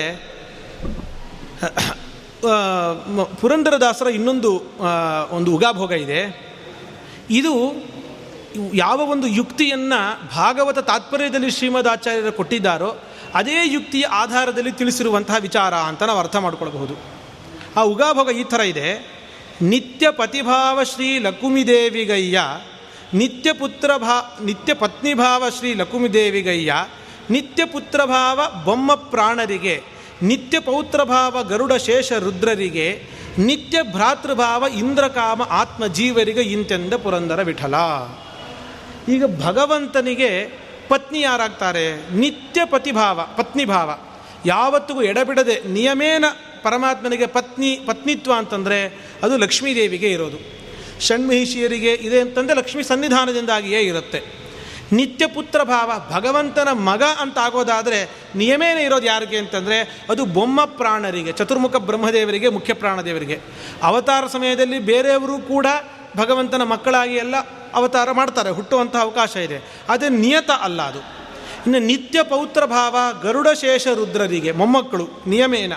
ನಿತ್ಯ ಭೃತ್ಯ ಭಾವ ಯಾವಾಗಲೂ ಸೇವಕರು ದಾಸ್ಯ ಭಾವ ಎಲ್ಲರಿಗೂ ನಿಯಮ ಇದೆ ಅಂತಂದರೆ ಅದು ಇಂದ್ರ, ಕಾಮ, ಆತ್ಮ, ಸಕಲ ಜೀವರಿಗೆ, ಎಲ್ಲರೂ ಮಿಕ್ಕೆಲ್ಲರಿಗೂ ಕೂಡ ಭಗವಂತನ ಭೃತ್ಯ ಭಾವ ತೀರ್ಮಾನ ಅನ್ನುವಂತಹ ಮಾತನ್ನು ಹೇಳ್ತಾರೆ. ಇದನ್ನು, ಇದಕ್ಕೆ ಮೂಲವಾಗಿ ನಾವು ಭಾಗವತ ತಾತ್ಪರ್ಯದಲ್ಲಿ ಈ ಜಡಭರತ ಉಪಾಖ್ಯಾನದ ಸಂದರ್ಭದಲ್ಲಿ ನೋಡಬಹುದು ನಾವು. ಈ ಜಡಭರತರ ಕಥೆಯನ್ನು ನೀವು ಕೇಳೇ ಇರ್ತೀರಿ. ರಾಜ ರಹುಗಣ ರಾಜ ತಾನು ಮೇನೆಯಲ್ಲಿ ಹೋಗ್ತಾ ಇರ್ತಾನೆ. ಆಗ ಜಡಭರತ ಸರಿಯಾಗಿ ಹೆಜ್ಜೆ ಆಗ್ತಾ ಇರೋ ಹಾಕ್ತಾ ಇರೋದಿಲ್ಲ. ಅವನಿಗೆ ತೊಂದರೆ ಆಗುತ್ತೆ, ಅವನು ಬೈತಾನೆ, ಒಂದಿಷ್ಟು ಮಾತುಗಳನ್ನು ಬೈತಾನೆ. ಅದರಲ್ಲಿ ಒಂದು ಮಾತು ಆ ರಹುಗಣ ಹೇಳೋದೇನು ಅಂತಂದರೆ, ನಾನು ಸ್ವಾಮಿ, ನಾನು ರಾಜ, ಸ್ವಾಮಿ ಯಜಮಾನ ನಾನು. ನನ್ನ ಮಾತನ್ನೇ ನೀನು ಮೀರ್ತಾ ಇದೆಯಾ? ನಿನಗೆ ಸರಿಯಾಗಿ ದಂಡನೆ, ಒಳ್ಳೆ ಚಿಕಿತ್ಸೆ ಮಾಡಬೇಕಾಗುತ್ತೆ ನಿನಗೆ ಅನ್ನುವಂತಹ ಮಾತನ್ನು ಅವನು ಆಡಿರ್ತಾನೆ. ಆ ರಾಜ ಏನೇನು ಮಾತುಗಳನ್ನು ಆಡ್ತಾನೋ ಪ್ರತಿಯೊಂದಕ್ಕೂ ಕೂಡ ಉತ್ತರ ಕೊಡ್ತಾ ಹೋಗ್ತಾರೆ. ಆ ಉತ್ತರ ಕೊಡುವಾಗ ಈ ಒಂದು ಮಾತನ್ನು ಸ್ವೀಕಾರ ಮಾಡಿ ಜಡಭರತರು ಹೇಳ್ತಾರೆ, ನಾನು ಸ್ವಾಮಿ, ನಾನು ರಾಜ ಅಂತ ನಿನಗೆ ಭಾವನೆಯಿಂದ ಹೇಳ್ತಾ ಇದ್ದೆ ನೀನು? ಇಲ್ಲಿ ಯಾವ ರಾಜರು ಕೂಡ ಕಾಣಿಸ್ತಾ ಇಲ್ಲ ಅಂತ ಹೇಳ್ತಾರೆ. ಯಾಕೆ ಅಂತಂದರೆ, ಭಗವಂತನೇ ನಿತ್ಯ ಮುಖ್ಯವಾಗಿರುವಂತಹ ಸ್ವಾಮಿ. ಮಿಕ್ಕ್ಯಾರೂ ಕೂಡ ಸ್ವಾಮಿಯೇ ಅಲ್ಲ, ಯಜಮಾನರಾಗ್ಲಿಕ್ಕೆ ಸಾಧ್ಯವೇ ಇಲ್ಲ ಅಂತ ಹೇಳಿ ಹೇಳ್ತಾರೆ. ಅಲ್ಲಿ ಭಾಗವತ ತಾತ್ಪರ್ಯದಲ್ಲಿ ಆಚಾರ್ಯರ ಮಾತು ಈ ಥರ ಇದೆ. ಸ್ವಾಮಿತ್ವಂತು ಹರೇರೇವ ಮುಖ್ಯಂ, ಅನ್ಯತ್ರ ಭೃತ್ಯತ. ಮುಖ್ಯವಾಗಿ ಸ್ವಾಮಿತ್ವ, ಮುಖ್ಯವಾಗಿ ಯಜಮಾನಿಕೆ ಯಾರಿಗಿರೋದು? ಅದು ಭಗವಂತನಿಗೆ. ಮಿಕ್ಕಿದವರಿಗೆಲ್ಲರಿಗೂ ಮುಖ್ಯವಾಗಿರೋದೇನು? ದಾಸತ್ವ, ದಾಸ್ಯ. ಮಿಕ್ಕೆಲ್ಲರೂ ನಾವೆಲ್ಲರೂ ಮುಖ್ಯವಾಗಿ ದಾಸರೇ. ಏನು ವ್ಯತ್ಯಾಸನೇ ಆಗೋದಿಲ್ಲ ಇದರಲ್ಲಿ. ದೇವೇಶು ತನ್ನಿಯತ್ಯಾಚ. ದೇವತೆಗಳನ್ನು ಕೂಡ ನಾವು ಸ್ವಾಮಿಗಳು ನಮಗೆ ಯಜಮಾನರು ಅಂತ ಕರಿತೀವಿ. ನಾವು ಮನುಷ್ಯರು, ನಮಗಿಂತ ಉತ್ತಮರು, ನಮ್ಮ ನಿಯಮನ ಮಾಡುವಂಥವ್ರವರು. ಹಾಗಾಗಿ ದೇವತೆಗಳು ಕೂಡ ನಮಗೆ ನಿಯಾಮಕರಾಗ್ತಾರೆ. ಅವರನ್ನು ಸ್ವಾಮಿಗಳು, ನಮ್ಮ ಯಜಮಾನರು ಅಂತ ಹೇಳಬಹುದು. ಆದರೆ ತನ್ನಿಯತ್ಯ, ಭಗವಂತ ಮಾಡಿಕೊಟ್ಟಿರುವಂತಹ ವ್ಯವಸ್ಥೆ. ನೀವು ಇಂಥ ತತ್ವಗಳಿಗೆ ಅಭಿಮಾನಿಗಳಾಗಬೇಕು. ಇದಕ್ಕೆ ನಿಯಾಮಕರಾಗಬೇಕು ಅಂತ ದೇವರೇ ಮಾಡಿಟ್ಟಿರುವಂತಹ ವ್ಯವಸ್ಥೆ ಅದು. ಹಾಗಾಗಿ ದೇವತೆಗಳಿಗೂ ಕೂಡ ಹೇಳಬಹುದು, ಅಮುಖ್ಯವಾಗಿ ದೇವತೆಗಳು ಹೇಳಬಹುದು, ಮಾನುಷೇಶು ವಿಶೇಷಕ್ಕಃ ವ್ಯವಹಾರ ಮೃತೇವದ. ಮನುಷ್ಯರಲ್ಲಿ ಇವರು ನಮ್ಮ ಯಜಮಾನರು, ಇವರು ನಮ್ಮ ಒಡೆಯರು, ನಮ್ಮ ಸ್ವಾಮಿ ಇವರು, ಈ ಥರ ನಾವು ಅಂತೀವಿ ಅಂದರೆ ಬರೀ ಮಾತು ಅನ್ನಬೇಕಷ್ಟೇ. ವಾಸ್ತವವಾಗಿ ಆ ಥರ ಇರೋದಿಲ್ಲ. ಯಾಕೆ ಅಂದರೆ ಅದಕ್ಕೊಂದು ಕಾರಣವನ್ನು ಆಚಾರಲ್ಲಿ ಹೇಳಿದ್ದಾರೆ. ವ್ಯತ್ಯಾಸಾತ್. ನಹಿ ದೇವೇಶು ವ್ಯತ್ಯಾಸ ಸ್ವಾಮಿತಾಂಗತಃ. ವ್ಯತ್ಯಾಸ ಆಗ್ಬಿಡುತ್ತೆ. ಮನುಷ್ಯರಲ್ಲಿ ಯಾರೊಬ್ಬ ವ್ಯಕ್ತಿಯನ್ನು ರಾಜ ಅಂತ ನಾವು ಕರಿತಾ ಇರ್ತೀವಿ. ಅವನು ರಾಜನಾಗಿಯೇ ಇರ್ತಾನೆ ಅಂತ ತೀರ್ಮಾನ ಮಾಡಲಿಕ್ಕೆ ಆಗೋದಿಲ್ಲ. ಯಾವುದೋ ಒಂದು ಕಾರಣಗಳಿಂದಾಗಿ ಅವನು ರಾಜ ಪದವಿಯಿಂದ ಇಳಿದು ಬಿಡಬಹುದು. ಯುದ್ಧ ಆಗಬಹುದು, ಮತ್ತೊಂದು ಆಗಬಹುದು. ಅಥವಾ ಈ ಜನ್ಮದಲ್ಲಿ ಅವನು ರಾಜ ಆಗಿರ್ತಾನೆ, ಮುಂದಿನ ಜನ್ಮದಲ್ಲಿ ಭಿಕ್ಷುಕನು ಕೂಡ ಆಗಬಹುದು. ಏನು ಬೇಕಾದರೂ ಆಗಬಹುದು. ಹಾಗಾಗಿ ವ್ಯತ್ಯಾಸಗಳಾಗ್ತಾ ಇರುತ್ತೆ. ವ್ಯತ್ಯಾಸಗಳಾಗ್ತಾ ಇತ್ತು ಅಂತಾದರೆ ಅವರನ್ನು ಮುಖ್ಯವಾಗಿ ಆ ಒಂದು ಶಬ್ದದಿಂದ ಕರೀಲಿಕ್ಕೆ ಸಾಧ್ಯ ಇಲ್ಲ. ಈಗ ಮುಖ್ಯಮಂತ್ರಿ ಅಂತನೋ ಪ್ರಧಾನಿ ಅಂತನೋ ಒಬ್ಬ ವ್ಯಕ್ತಿಯನ್ನು ಕರೀತಾ ಇರ್ತೀವಿ. ಅವರನ್ನು ಕರೆಯುವಾಗ ಮುಖ್ಯಮಂತ್ರಿಗಳಾದ, ಪ್ರಧಾನಿಗಳಾದ ಅಂತ ನಾವು ಕರೀತಾ ಇರ್ತೀವಿ. ಎಲ್ಲಿ ತನಕ? ಅವರ ಆ ಪದವಿಯಲ್ಲಿ ಇರೋ ತನಕ ಮಾತ್ರ. ಪದವಿಯಿಂದ ಇಳಿದ ಮೇಲೆ ಮತ್ತೆ ಅವರನ್ನು ಆ ಶಬ್ದದಿಂದ ಕರೆಯುವಂತೆ ಇಲ್ಲ. ಹಾಗೆ ಆದ್ದರಿಂದಾಗಿ ಆ ಒಂದು ಪ್ರಧಾನಿ ಅನ್ನೋ ಶಬ್ದ ಆಗಲಿ, ಮುಖ್ಯಮಂತ್ರಿ ಅನ್ನೋ ಶಬ್ದ ಆಗಲಿ, ಯಾವ ಒಬ್ಬ ವ್ಯಕ್ತಿಯನ್ನು ನಿಯಮೇನ ಹೇಳಲಿಕ್ಕೆ ಸಾಧ್ಯ ಇಲ್ಲ. ಅದು ನಿಯತವಾಗಿ ಒಬ್ಬನನ್ನು ಹೇಳುತ್ತೆ ಅಂತ ಹೇಳಲಿಕ್ಕೆ ಸಾಧ್ಯ ಇಲ್ಲ. ಹಾಗೆ ಮನುಷ್ಯರಿಗೆ ಇರುವಂತಹ ರಾಜಪದವಿಯಲ್ಲೂ ವ್ಯತ್ಯಾಸ ಆಗಿಬಿಡುತ್ತೆ. ಅದು ಅಶಾಶ್ವತವಾಗಿರುವಂಥದ್ದು. ಹಾಗಾಗಿ ಅವರನ್ನು ಮುಖ್ಯವಾದ ರಾಜರು, ಯಜಮಾನ, ಒಡೆಯ ಈ ಶಬ್ದಗಳಿಂದ ಕರಿಬಾರ್ದು. ದೇವತೆಗಳನ್ನು ಅಮುಖ್ಯವಾಗಿ ಕರಿಬಹುದು ನಾವು. ಯಾಕೆ ಅಂತಂದರೆ ದೇವತೆಗಳಿಗೆ ಭಗವಂತನೇ ಆ ಒಂದು ವ್ಯವಸ್ಥೆಯನ್ನು ಮಾಡಿಕೊಟ್ಟಿರ್ತಾನೆ. ಅಮರಲೋಕಾಧಿಪತ್ಯವನ್ನು ಇಂದ್ರದೇವರಿಗೆ ಭಗವಂತನೇ ಕೊಟ್ಟಿದ್ದಾನೆ. ಯಾವುದೋ ಒಂದು ಅಸುರರ ಆಕ್ರಮಣದಿಂದಾಗಿ ಅದು ಹೋಯಿತು ಅಂದರೆ ವಾಪಸ್ ಭಗವಂತನೇ ಅದಕ್ಕೆ ಉಪಾಯ ಮಾಡಿ, ದುಷ್ಟ ಸಂಹಾರ ಮಾಡಿ ವಾಪಸ್ ಕೊಡಿಸ್ತಾನೆ. ಆದ್ದರಿಂದ ಅವರನ್ನು ಅಮುಖ್ಯವಾಗಿ ಕರಿಬಹುದು. ಆದರೆ ಪರಮ ಮುಖ್ಯವಾಗಿ ಯಾರನ್ನು ಹೇಳಬಹುದು ಅಂತಂದರೆ ಭಗವಂತ. ಭಗವಂತನನ್ನು ಮಾತ್ರ ಆ ಒಂದು ಶಬ್ದದಿಂದ ಯಜಮಾನ, ಸ್ವಾಮಿ, ರಾಜ, ಒಡೆಯ ಇಂಥ ಶಬ್ದಗಳಿಂದ ನಾವು ಭಗವಂತನನ್ನು ಮಾತ್ರ ಆ ರೀತಿಯಾಗಿ ಕರಲಿಕ್ಕೆ ಸಾಧ್ಯ. ಯಾಕೆ ಅಂದರೆ ಯಾವ ಯುಗದಲ್ಲೂ ಎಷ್ಟು ಕಲ್ಪಗಳಾದರೂ ಅದರಲ್ಲಿ ವ್ಯತ್ಯಾಸ ಆಗೋದೇ ಇಲ್ಲ. ಯಾರ ಅಧೀನ ಅಲ್ಲದೆ ಭಗವಂತ ನಿಯಾಮಕನಾಗಿರ್ತಾನೆ ಅಂತ ಹೇಳಿ ಆ ಒಂದು ವ್ಯಾಖ್ಯಾನವನ್ನು ಆಚಾರ್ಯರು ಅಲ್ಲಿ ಮಾಡಿ ತೋರಿಸ್ತಾರೆ. ಅಂದರೆ ಒಟ್ಟಾರೆ ಆ ಒಂದು ಆಚಾರ್ಯರ, ಆ, ವಿವರಣೆಯನ್ನು ನೋಡಿದಾಗ ಅದರ ಹಿನ್ನೆಲೆಯಲ್ಲಿರುವ ಯುಕ್ತಿ ನಮಗೇನು ಗೊತ್ತಾಗುತ್ತೆ ಅಂದರೆ ಯಾವುದು ವ್ಯತ್ಯಾಸ ಆಗದೆ ಶಾಶ್ವತವಾಗಿ ಉಳ್ಕೊಂಡಿರುತ್ತೋ ಅದು ಸ್ವಾಭಾವಿಕವಾಗಿ ಇರುತ್ತೆ, ಅದು ಮುಖ್ಯ ಅಂತ ಹೇಳಿ ಗೊತ್ತಾಗುತ್ತೆ. ಆ ಒಂದು ಯುಕ್ತಿಯನ್ನು ಇಟ್ಟುಕೊಂಡು ಅದರ ಹಿನ್ನೆಲೆಯಲ್ಲಿ ನಾವು ಇದನ್ನು ನೋಡಿದಾಗ ನಿತ್ಯ ಪತಿಭಾವ ಶ್ರೀ ಲಕು, ಪತ್ನಿಭಾವ ಶ್ರೀ ಲಕುಮಿ ದೇವಿಗಯ್ಯ ಲಕ್ಷ್, ಪತ್ನಿತ್ವ ಅಂತನ್ನೋದು ಭಗವಂತನ ಪತ್ನಿ. ಈ ಶಬ್ದವನ್ನು ಮುಖ್ಯವಾಗಿ ಯಾರು ಹೇಳ್ಬೋದು? ಲಕ್ಷ್ಮೀ ದೇವಿಗೆ ಮಾತ್ರ. ಬೇರೆ ಯಾರಿಗೂ ಹೇಳಲಿಕ್ಕೆ ಸಾಧ್ಯ ಆಗೋದೇ ಇಲ್ಲ. ಅಲ್ಲ, ಇವರೆಲ್ಲ ಇದ್ದಾರಲ್ಲ ಆ ಷಣ್ಮಹಿಷಿಯರು ಅವರು ಭಗವಂತನನ್ನು ಬಿಟ್ಟು ಬೇರೆ ಯಾರನ್ನು ಮದುವೆ ಮಾಡ್ಕೊಳ್ಳೋದೇ ಇಲ್ಲ. ಬೇರೆ ಯಾರೋ ಗೋಪಿಕಾ ಸ್ತ್ರೀಯರು ಅಂತಂದರೆ ಅವ್ರು ಬೇರೆ ಗಂಡಂದರು ಇದ್ದರು ಅದೆಲ್ಲ ಹೇಳಬಹುದು. ಆದರೆ ಷಣ್ಮಹಿಷಿಯರಿಗಂತೂ ಕೂಡ ಭಗವಂತ ಬಿಟ್ಟು ಇನ್ಯಾರೂ ಕೂಡ ಪತಿ ಆಗಲಿಕ್ಕೆ ಸಾಧ್ಯನೇ ಇಲ್ವಲ್ಲ ಅಂತಂದರೆ ಹಾಗಲ್ಲ. ಪತ್ನಿ ಭಾವ ಅಂತಂದರೆ ಜೊತೆ ಜೊತೆಗೇ ಇರಬೇಕು. ಅವ್ರಿಗೆ ಆ ಥರ ಅಲ್ಲ. ಲಕ್ಷ್ಮೀದೇವಿ ನಿತ್ಯ ಅವಿಯೋಗಿನಿ ಅವಳಿಗೆ ಭಗವಂತನೊಂದಿಗೆ ವಿಯೋಗ ಅಂತ ಇಲ್ಲೇ ಇಲ್ಲ. ಈ ಭಗವಂತನೊಂದಿಗೆ ಮದುವೆ ಆಗಿದ್ದು ಮಾಡಿದ್ದು ಎಲ್ಲ ವಿಡಂಬನೆಯೇ ಹೊರತು ನಿತ್ಯವಾಗಿ ಭಗವಂತನ ಜೊತೆಗೆ ಇರ್ತಾಳೆ ಲಕ್ಷ್ಮೀದೇವಿ. ಅಂತಹ ಭಾಗ್ಯ ಷಣ್ಮಹಿಷಿಯರಿಗೂ ಕೂಡ ಇರೋದಿಲ್ಲ. ಅವರಿಗೆ ಅವತಾರ ಮಾಡಿದಾಗ ಒಂದು ಎಷ್ಟು ವರ್ಷಗಳ ಆದ ಮೇಲೆ ಸ್ವಯಂವರನೋ ಏನೋ ಆಗಿ ಆನಂತರ ಮದುವೆ ಆಗುತ್ತಷ್ಟೆ. ಅಲ್ಲಿ ತನಕ ವಿಯೋಗ ಅಂತೂ ಇದ್ದೇ ಇರುತ್ತೆ. ಆ ಥರ ಇರೋದಿಲ್ಲ. ಹಾಗಾಗಿ ನಿಯತವಾಗಿ ವ್ಯತ್ಯಾಸವೇ ಆಗದೆ ಇರುವಂಥದ್ದು ಲಕ್ಷ್ಮೀದೇವಿಗೆ. ನಿತ್ಯ ಪುತ್ರಭಾವ ಬ್ರಹ್ಮ, ಬೊಮ್ಮ ಪ್ರಾಣರಿಗೆ. ಬೇರೆ ದೇವತೆಗಳು ಭಗವಂತನ ಅವತಾರದಲ್ಲಿ ಭಗವಂತನ ಮಕ್ಕಳಾಗಿರ್ತಾರೆ ಮತ್ತು ಆ ಜನ್ಮ ಬಿಟ್ಟು ಹಿಂದಿನ ಜನ್ಮ, ಮುಂದಿನ ಜನ್ಮದಲ್ಲಿ ಭಗವಂತನ ಮಕ್ಕಳಾಗಿರೋದಿಲ್ಲ. ಆದರೆ ಮುಖ್ಯ ಪ್ರಾಣದೇವರು ಮತ್ತು ಚತುರ್ಮುಖ ಬ್ರಹ್ಮದೇವರು ಅವರು ನಿತ್ಯವಾಗಿಯೂ ಕೂಡ ಭಗವಂತನ ವ್ಯತ್ಯಾಸವೇ ಇಲ್ಲದೇ ಇರುವಂತೆ ಭಗವಂತನ ಮಕ್ಕಳಾಗ್ತಾರೆ. ಅದೇ ಥರ ನಿತ್ಯ ಪೌತ್ರ ಭಾವ ಗರುಡಶೇಷ ರುದ್ರರಿಗೆ, ನಿತ್ಯ ಭೃತ್ಯ ಭಾವ ಇಂದ್ರಕಾಮ ಆತ್ಮಜೀವರಿಗೆ ಅಂತ ಹೇಳಿ ಈ ಥರ ನಾವು ನೋಡಬಹುದು. ಅಂದರೆ ಈ ಒಂದು ಆ ಸರ್ವಮೂಲದ ಹಿನ್ನೆಲೆಯಲ್ಲಿ ನಾವು ನೋಡಿದಾಗ ಅಂತಹ ಸೂಕ್ಷ್ಮ ವಿಚಾರಗಳನ್ನು ಎಷ್ಟು ಚೆನ್ನಾಗಿ ತಿಳಿಸ್ಕೊಡ್ತಾರೆ ಅಂತ ಹೇಳಿ ಗೊತ್ತಾಗುತ್ತೆ. ಇನ್ನೊಂದು ವಿಚಾರ ಇದೆ. ಸ ಶಾಸ್ತ್ರೀಯವಾದಂತಹ ಒಂದು ಪ್ರಮೇಯ ವಿಚಾರ. ಈ ಒಂದು ಸೃಷ್ಟಿಯ ನಿರೂಪಣೆಯನ್ನು ಮಾಡೋ ಸಂದರ್ಭದಲ್ಲಿ ಆಚಾರ್ಯರು ಒಂದು ಸರ್ವಮೂಲದಲ್ಲಿ ಬ ಮಹಾಭಾರತ ತಾತ್ಪರ್ಯದಲ್ಲಿ ಒಂದು ಮಾತು ಹೇಳ್ತಾರೆ. ನೀವು ಗಮನಿಸಿ ನೀವು ಎಲ್ಲ ಪುರಾಣದಲ್ಲೂ ಕೂಡ ಸೃಷ್ಟಿ ನಿರೂಪಣೆ ಇದ್ದೇ ಇದೆ. ಕೇವಲ ಭಾಗವತ ಅಂತ ಅಲ್ಲ ಪುರಾಣ ಲಕ್ಷಣಗಳನ್ನು ಹೇಳುವಾಗ ಸರಗಶ್ಚ ಪ್ರತಿ ಸರಗಶ್ಚ ಸೃಷ್ಟಿ. ಸೃಷ್ಟಿ ಅನ್ನುವಂಥದ್ದು ನಿರೂ ಸೃಷ್ಟಿಯ ನಿರೂಪಣೆ ಪುರಾಣದ ಲಕ್ಷಣ. ಪ್ರತಿಯೊಂದು ಪುರಾಣದಲ್ಲೂ ಕೂಡ ಸೃಷ್ಟಿಯ ನಿರೂಪಣೆಯನ್ನು ಮಾಡ್ತಾರೆ. ಅಲ್ಲಿ ಕಾಣುವ ವ್ಯತ್ಯಾಸಗಳನ್ನೆಲ್ಲವನ್ನು ಪರಿಹರಿಸಿ ಶ್ರೀಮದಾಚಾರ್ಯರು ನಮಗೆ ಮಹಾಭಾರತ ತಾತ್ಪರ್ಯ ನಿರ್ಣಯದಲ್ಲಿ ಮತ್ತೊಂದು ಕಡೆ ನಿಮಗೆ ನಿರೂಪಣೆ ಮಾಡಿಕೊಟ್ಟಿದ್ದಾರೆ. ಈ ಸೃಷ್ಟಿಯ ನಿರೂಪಣೆಯನ್ನು ಇಟ್ಕೊಂಡು ನಾವೇನು ಮಾಡಬೇಕು? ಈಗ ನಾವಂತೂ ಈ ಪ್ರಪಂಚಕ್ಕೆ ಬಂದು ಆಗೋಗಿದೆ. ಮೊದಲು ಯಾವ ತ್ರಿಗುಣಗಳಿಂದ ಏನು ಸೃಷ್ಟಿಯಾಯಿತು ಮಹತ್ತತ್ವ, ಅಹಂಕಾರ ತತ್ವ, ಅಲ್ಲಿಂದ ಇಟ್ಟುಕೊಂಡು ಇಲ್ಲಿ ತನಕ ಏನು ಸೃಷ್ಟಿಯಾಯಿತು ಇಟ್ಕೊಂಡು ನಾವೇನು ಮಾಡಬೇಕು? ಅಂತಂದರೆ, ಅದಕ್ಕೆ ಆಚಾರ್ಯ ಹೇಳ್ತಾರೆ, ಈ ಸೃಷ್ಟಿಯ ನಿರೂಪಣೆ ಅಂತಂದರೆ ಅದು ತಾರತಮ್ಯ ಜ್ಞಾಪಕವಾಗಿರುವಂಥದ್ದು. ತಾರತಮ್ಯ ಅದರಿಂದ ನಿರ್ಣಯಕ್ಕೆ ಬರುತ್ತೆ ಅಂತ ಹೇಳಿ. ಯಾರು ಸೃಷ್ಟಿಗೆ ಮೊದಲಿಗೆ ಬರ್ತಾರೋ, ಅವರು ತಮ್ಮ ಗುಂಪಿನಲ್ಲಿ ಅತ್ಯಂತ ಉತ್ತಮ. ಅದರಲ್ಲಿ ಯಾರ ನಂತರ ಯಾರ ಸೃಷ್ಟಿಗೆ ಬಂದರು ಅಂತ ಅನ್ನೋದರಿಂದಾಗಿ ಆ ತಾರತಮ್ಯ ತೀರ್ಮಾನ ಆಗುತ್ತೆ ಅಂತ ಹೇಳಿ ಆಚಾರ್ಯ ಹೇಳ್ತಾರೆ. ಹಾಗಾಗಿ ನಾವು ಸೃಷ್ಟಿಯನ್ನು ತಿಳ್ಕೊಳ್ಳೋದು ಬಹಳ ಮುಖ್ಯ ಆಗುತ್ತೆ. ಆಯಾ ಗುಂಪಿನಲ್ಲಿ ಈಗ ದೇವರು ಜೀವರನ್ನೆಲ್ಲ ಒಂದು ಮೊದಲಿಗೆ ಸೃಷ್ಟಿ ಮಾಡ್ತಾನೆ, ಪ್ರಕೃತಿಯನ್ನು ಮೊದಲಿಗೆ ಆಮೇಲೆ ಸೃಷ್ಟಿ, ಪ್ರಕೃತಿ ಸೃಷ್ಟಿ ಮಾಡ್ತಾನೆ, ವರ್ಣಗಳನ್ನು ಸೃಷ್ಟಿ ಮಾಡ್ತಾನೆ, ಹೀಗೆ ಬೇರೆ ಬೇರೆ ಸೃಷ್ಟಿಗಳೆಲ್ಲ ಆಗ್ತಾ ಆಗ್ತಾ ಹೋಗ್ತಾ ಇರುತ್ತೆ. ಈಗ ವರ್ಣಗಳ ಸೃಷ್ಟಿ ಅಂತ ತಗೊಂಡ್ರೆ ವರ್ಣಗಳಲ್ಲಿ ಅಂದರೆ ಅಕ್ಷರಗಳಲ್ಲಿ ಮೊಟ್ಟ ಮೊದಲಿಗೆ ದೇವರು ಸೃಷ್ಟಿ ಮಾಡಿದ್ದು ಓಂ. ಓಂಕಾರವನ್ನು ಸೃಷ್ಟಿ ಮಾಡ್ದ. ಆನಂತರ ಬೇರೆದೆಲ್ಲ ಸೃಷ್ಟಿ ಮಾಡಿದ್ದು. ಹಾಗಾಗಿ ಅಕ್ಷರಗಳಲ್ಲಿ ಅತ್ಯಂತ ಉತ್ತಮ ಯಾವುದು? ಓಂ. ಪ್ರಣವ ಅತ್ಯಂತ ಉತ್ತಮ ಅಂಥೇಳಿ ನಮಗೆ ಅದರಿಂದ ಗೊತ್ತಾಗುತ್ತೆ. ಹಾಗೆ ಜೀವರಗಳಲ್ಲೇ ಮೊದಲಿಗೆ ಸೃಷ್ಟಿ ಮಾಡಿದ್ದು ಚತುರ್ಮುಖ ಬ್ರಹ್ಮದೇವರು. ಹಾಗಾಗಿ ಅವರು ಜೀವೋತ್ತಮರು ಅಂತ ಹೇಳಿ ತೀರ್ಮಾನ ಆಗುತ್ತೆ.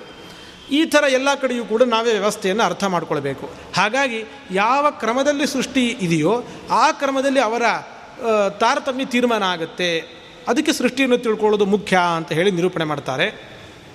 ಅಲ್ಲಿ ನಿರೂಪಣೆ ಮಾಡ್ತಾ ಎರಡು ಬಾರಿ ಸೃಷ್ಟಿ ಆಗುತ್ತೆ. ಒಂದು ಬ್ರಹ್ಮಾಂಡ ಸೃಷ್ಟಿಗಿಂತ ಮುಂಚೆ, ಇನ್ನು ಬ್ರಹ್ಮಾಂಡ ಸೃಷ್ಟಿ ಆಗಿರೋದಿಲ್ಲ, ಅದಕ್ಕಿಂತ ಮುಂಚೆಯೂ ಕೂಡ ದೇವತೆಗಳ ಸೃಷ್ಟಿಯಾಗುತ್ತೆ ಬ್ರಹ್ಮಾಂಡ ಸೃಷ್ಟಿ ಆದಮೇಲೂ ಕೂಡ ಬ್ರಹ್ಮಾಂಡದ ಒಳಗೂ ಕೂಡ ಸೃಷ್ಟಿಯಾಗುತ್ತೆ ಎರಡು ಥರದ ಸೃಷ್ಟಿ ಇದೆ. ಇಲ್ಲಿ ಈ ತಾರತಮ್ಯವನ್ನು ನಿರೂಪಣೆ ಮಾಡಬೇಕಾದರೂ ಕೂಡ ಒಂದು ಸಣ್ಣ ವ್ಯತ್ಯಾಸ ಇದೆ. ಈ ದೇವತೆಗಳನ್ನು ಸೃಷ್ಟಿ ಮಾಡುವಾಗ ಬ್ರಹ್ಮಾಂಡ ಸೃಷ್ಟಿಗಿಂತ ಮೊದಲು ಹಿಂದಿನ ಸೃಷ್ಟಿಯನ್ನು ಹೇಳೋ ಸಂದರ್ಭದಲ್ಲಿ ಗರುಡಶೇಷ ರುದ್ರರ ಸೃಷ್ಟಿಯ ನಂತರ ಕಾಲಜಯಾದ್ಯಾಶ್ಚ ತತಃಪ್ರಸೂತಾ ಕಾಲ ಅನ್ನುವ ದೇವತೆಗಳು ಮತ್ತು ಜಯಾದಿಗಳು, ಜಯ ವಿಜಯ ಮೊದಲಾದವರು. ಇವರೆಲ್ಲ ಭಗವಂತನ ಸೇವಕರು, ಹರಿಪಾರ್ಷದರು. ಜಯ ವಿಜಯಾದಿಗಳು ಭಗವಂತನ ಮಂದಿರದ ಬಾಗಿಲನ್ನು ಕಾಯ್ತಾರೆ. ಹೀಗೆ ಭಗವಂತನ ಸೇವಕರು ಅಂತ ಯಾರ್ಯಾರು ಇದ್ದಾರೆ, ಅವರೆಲ್ಲ ತತ್ವಾಭಿಮಾನಿ ದೇವತೆಗಳಲ್ಲ. ಯಾವುದೇ ಒಂದು ತತ್ವಕ್ಕೆ ಅಭಿಮಾನಿಗಳಲ್ಲ, ನಿಯಾಮಕರಾಗಿ ಇರುವಂಥದ್ದು ಅವರಲ್ಲ ಅವರು. ಅಂಥವ್ರು ಅತಾತ್ವಿಕ ದೇವತೆಗಳು ಅಂತ ಹೇಳಿ ಕರಿತೀವಿ. ಅವರನ್ನು ಮಧ್ಯದಲ್ಲಿ ಅವರ ಸೃಷ್ಟಿಯನ್ನು ಹೇಳಿಬಿಡ್ತಾರೆ. ಅವರ ಸೃಷ್ಟಿಯನ್ನು ಹೇಳಿರೋದ್ರಿಂದಾಗಿ ಹಾಗಿದ್ರೆ ಗರುಡಶೇಷ ರುದ್ರರ ನಂತರವೇ ಜಯ ವಿಜಯಾದಿಗಳು ಅಂತ ನಾವು ಅರ್ಥ ಮಾಡಿಕೊಳ್ಳುವಂತಹ ಅವಕಾಶ ಇರುತ್ತೆ. ಆದರೆ ಆ ರೀತಿಯಾಗಿ ಅರ್ಥ ಮಾಡ್ಕೊಳ್ಬಾರ್ದು. ಅದಕ್ಕೆ ಆಚಾರ್ಯರೇ ನಿರ್ಣಯವನ್ನು ಕೊಡ್ತಾರಲ್ಲಿ, ಯಸ್ಮಾದಂಡಾತ್ ಪರತಃ ಸಂಪ್ರಸೂತಾಹ ನೀಚಾಸುರೇಭ್ಯ ಏವ ತೇಖಿಲಾಹ. ಅವರು ಗರುಡಶೇಷ ರುದ್ರರ ನಂತರ ಅವರ ಸೃಷ್ಟಿಗೆ ಬಂದರೂ ಕೂಡ ಈ ಸೃಷ್ಟಿ ಅನ್ನೋದು ಬ್ರಹ್ಮಾಂಡ ಬಹಿ ಸೃಷ್ಟಿ ಬ್ರಹ್ಮಾಂಡ ಸೃಷ್ಟಿ ಆದಮೇಲೇನು? ಪಾದ್ಮ ಸೃಷ್ಟಿ ಅಂತ ಏನು ಹೇಳಿ ಕರಿತೀವಿ. ಆ ಬ್ರಹ್ಮಾಂಡದ ಒಳಗಿನ ಸೃಷ್ಟಿ ಹೇಳುವ ಸಂದರ್ಭದಲ್ಲಿ ಇದನ್ನು ಹೇಳಿದ್ದಲ್ಲ. ಬ್ರಹ್ಮಾಂಡದ ಹೊರಗಿನ ಸೃಷ್ಟಿ, ಬ್ರಹ್ಮಾಂಡದ ಹೊರಗಿನ ಸೃಷ್ಟಿಯಲ್ಲಿ ತಾರತಮ್ಯ ಅದು ದ್ಯೋತಕ ಅಲ್ಲ. ಬ್ರಹ್ಮಾಂಡದ ಒಳಗಿನ ಸೃಷ್ಟಿ ಏನಿದೆ? ಅದು ತಾರತಮ್ಯ ಜ್ಞಾಪಕವಾಗಿರೋದು ಅಂತ ಹೇಳಿ ಅದಕ್ಕೆ ವ್ಯಾಖ್ಯಾನಕಾರರು ಕೂಡ ವ್ಯಾಖ್ಯಾನ ಮಾಡಿ ಸ್ಪಷ್ಟವಾಗಿ ನಮಗೆ ಅದನ್ನು ತಿಳಿಸ್ಕೊಡ್ತಾರೆ. ಆದಿಸೃಷ್ಟೌ ಪೂರ್ವಜಾಯೇ ತೇಧಿಕ ಸರ್ವದಾ ಗುಣೈಹಿ. ಆದಿಸೃಷ್ಟಿ ಅಂತಂದ್ರೂ ಸೃಷ್ಟಿ ಅಂತ ವ್ಯಾಖ್ಯಾನ ಮಾಡಿ ತೋರಿಸ್ತಾರೆ. ಹಾಗಾಗಿ ಆವಾಗ ಅದರಿಂದ ನಾವು ಗುಣದಿಂದೆಲ್ಲ ತಾರತಮ್ಯವನ್ನು ತೀರ್ಮಾನ ಮಾಡಬಹುದು. ಈ ಒಂದು ತಾರತಮ್ಯ ಮುಕ್ತಿಯಲ್ಲೂ ಕೂಡ ಇರುವಂಥದ್ದು. ಅನಾದ್ಯನಂತ ಕಾಲೇಶು ಮುಕ್ತಾವಪಿ ಯಥಾಕ್ರಮಂ ಅಂಥೇಳಿ ಹೇಳ್ತಾರೆ. ಹಾಗಿದ್ರೆ ಬಹಳ ಸೂಕ್ಷ್ಮವಾಗಿರುವಂತಹ ಒಂದು ಪ್ರಮೇಯ ಗೊತ್ತಾಯಿತು.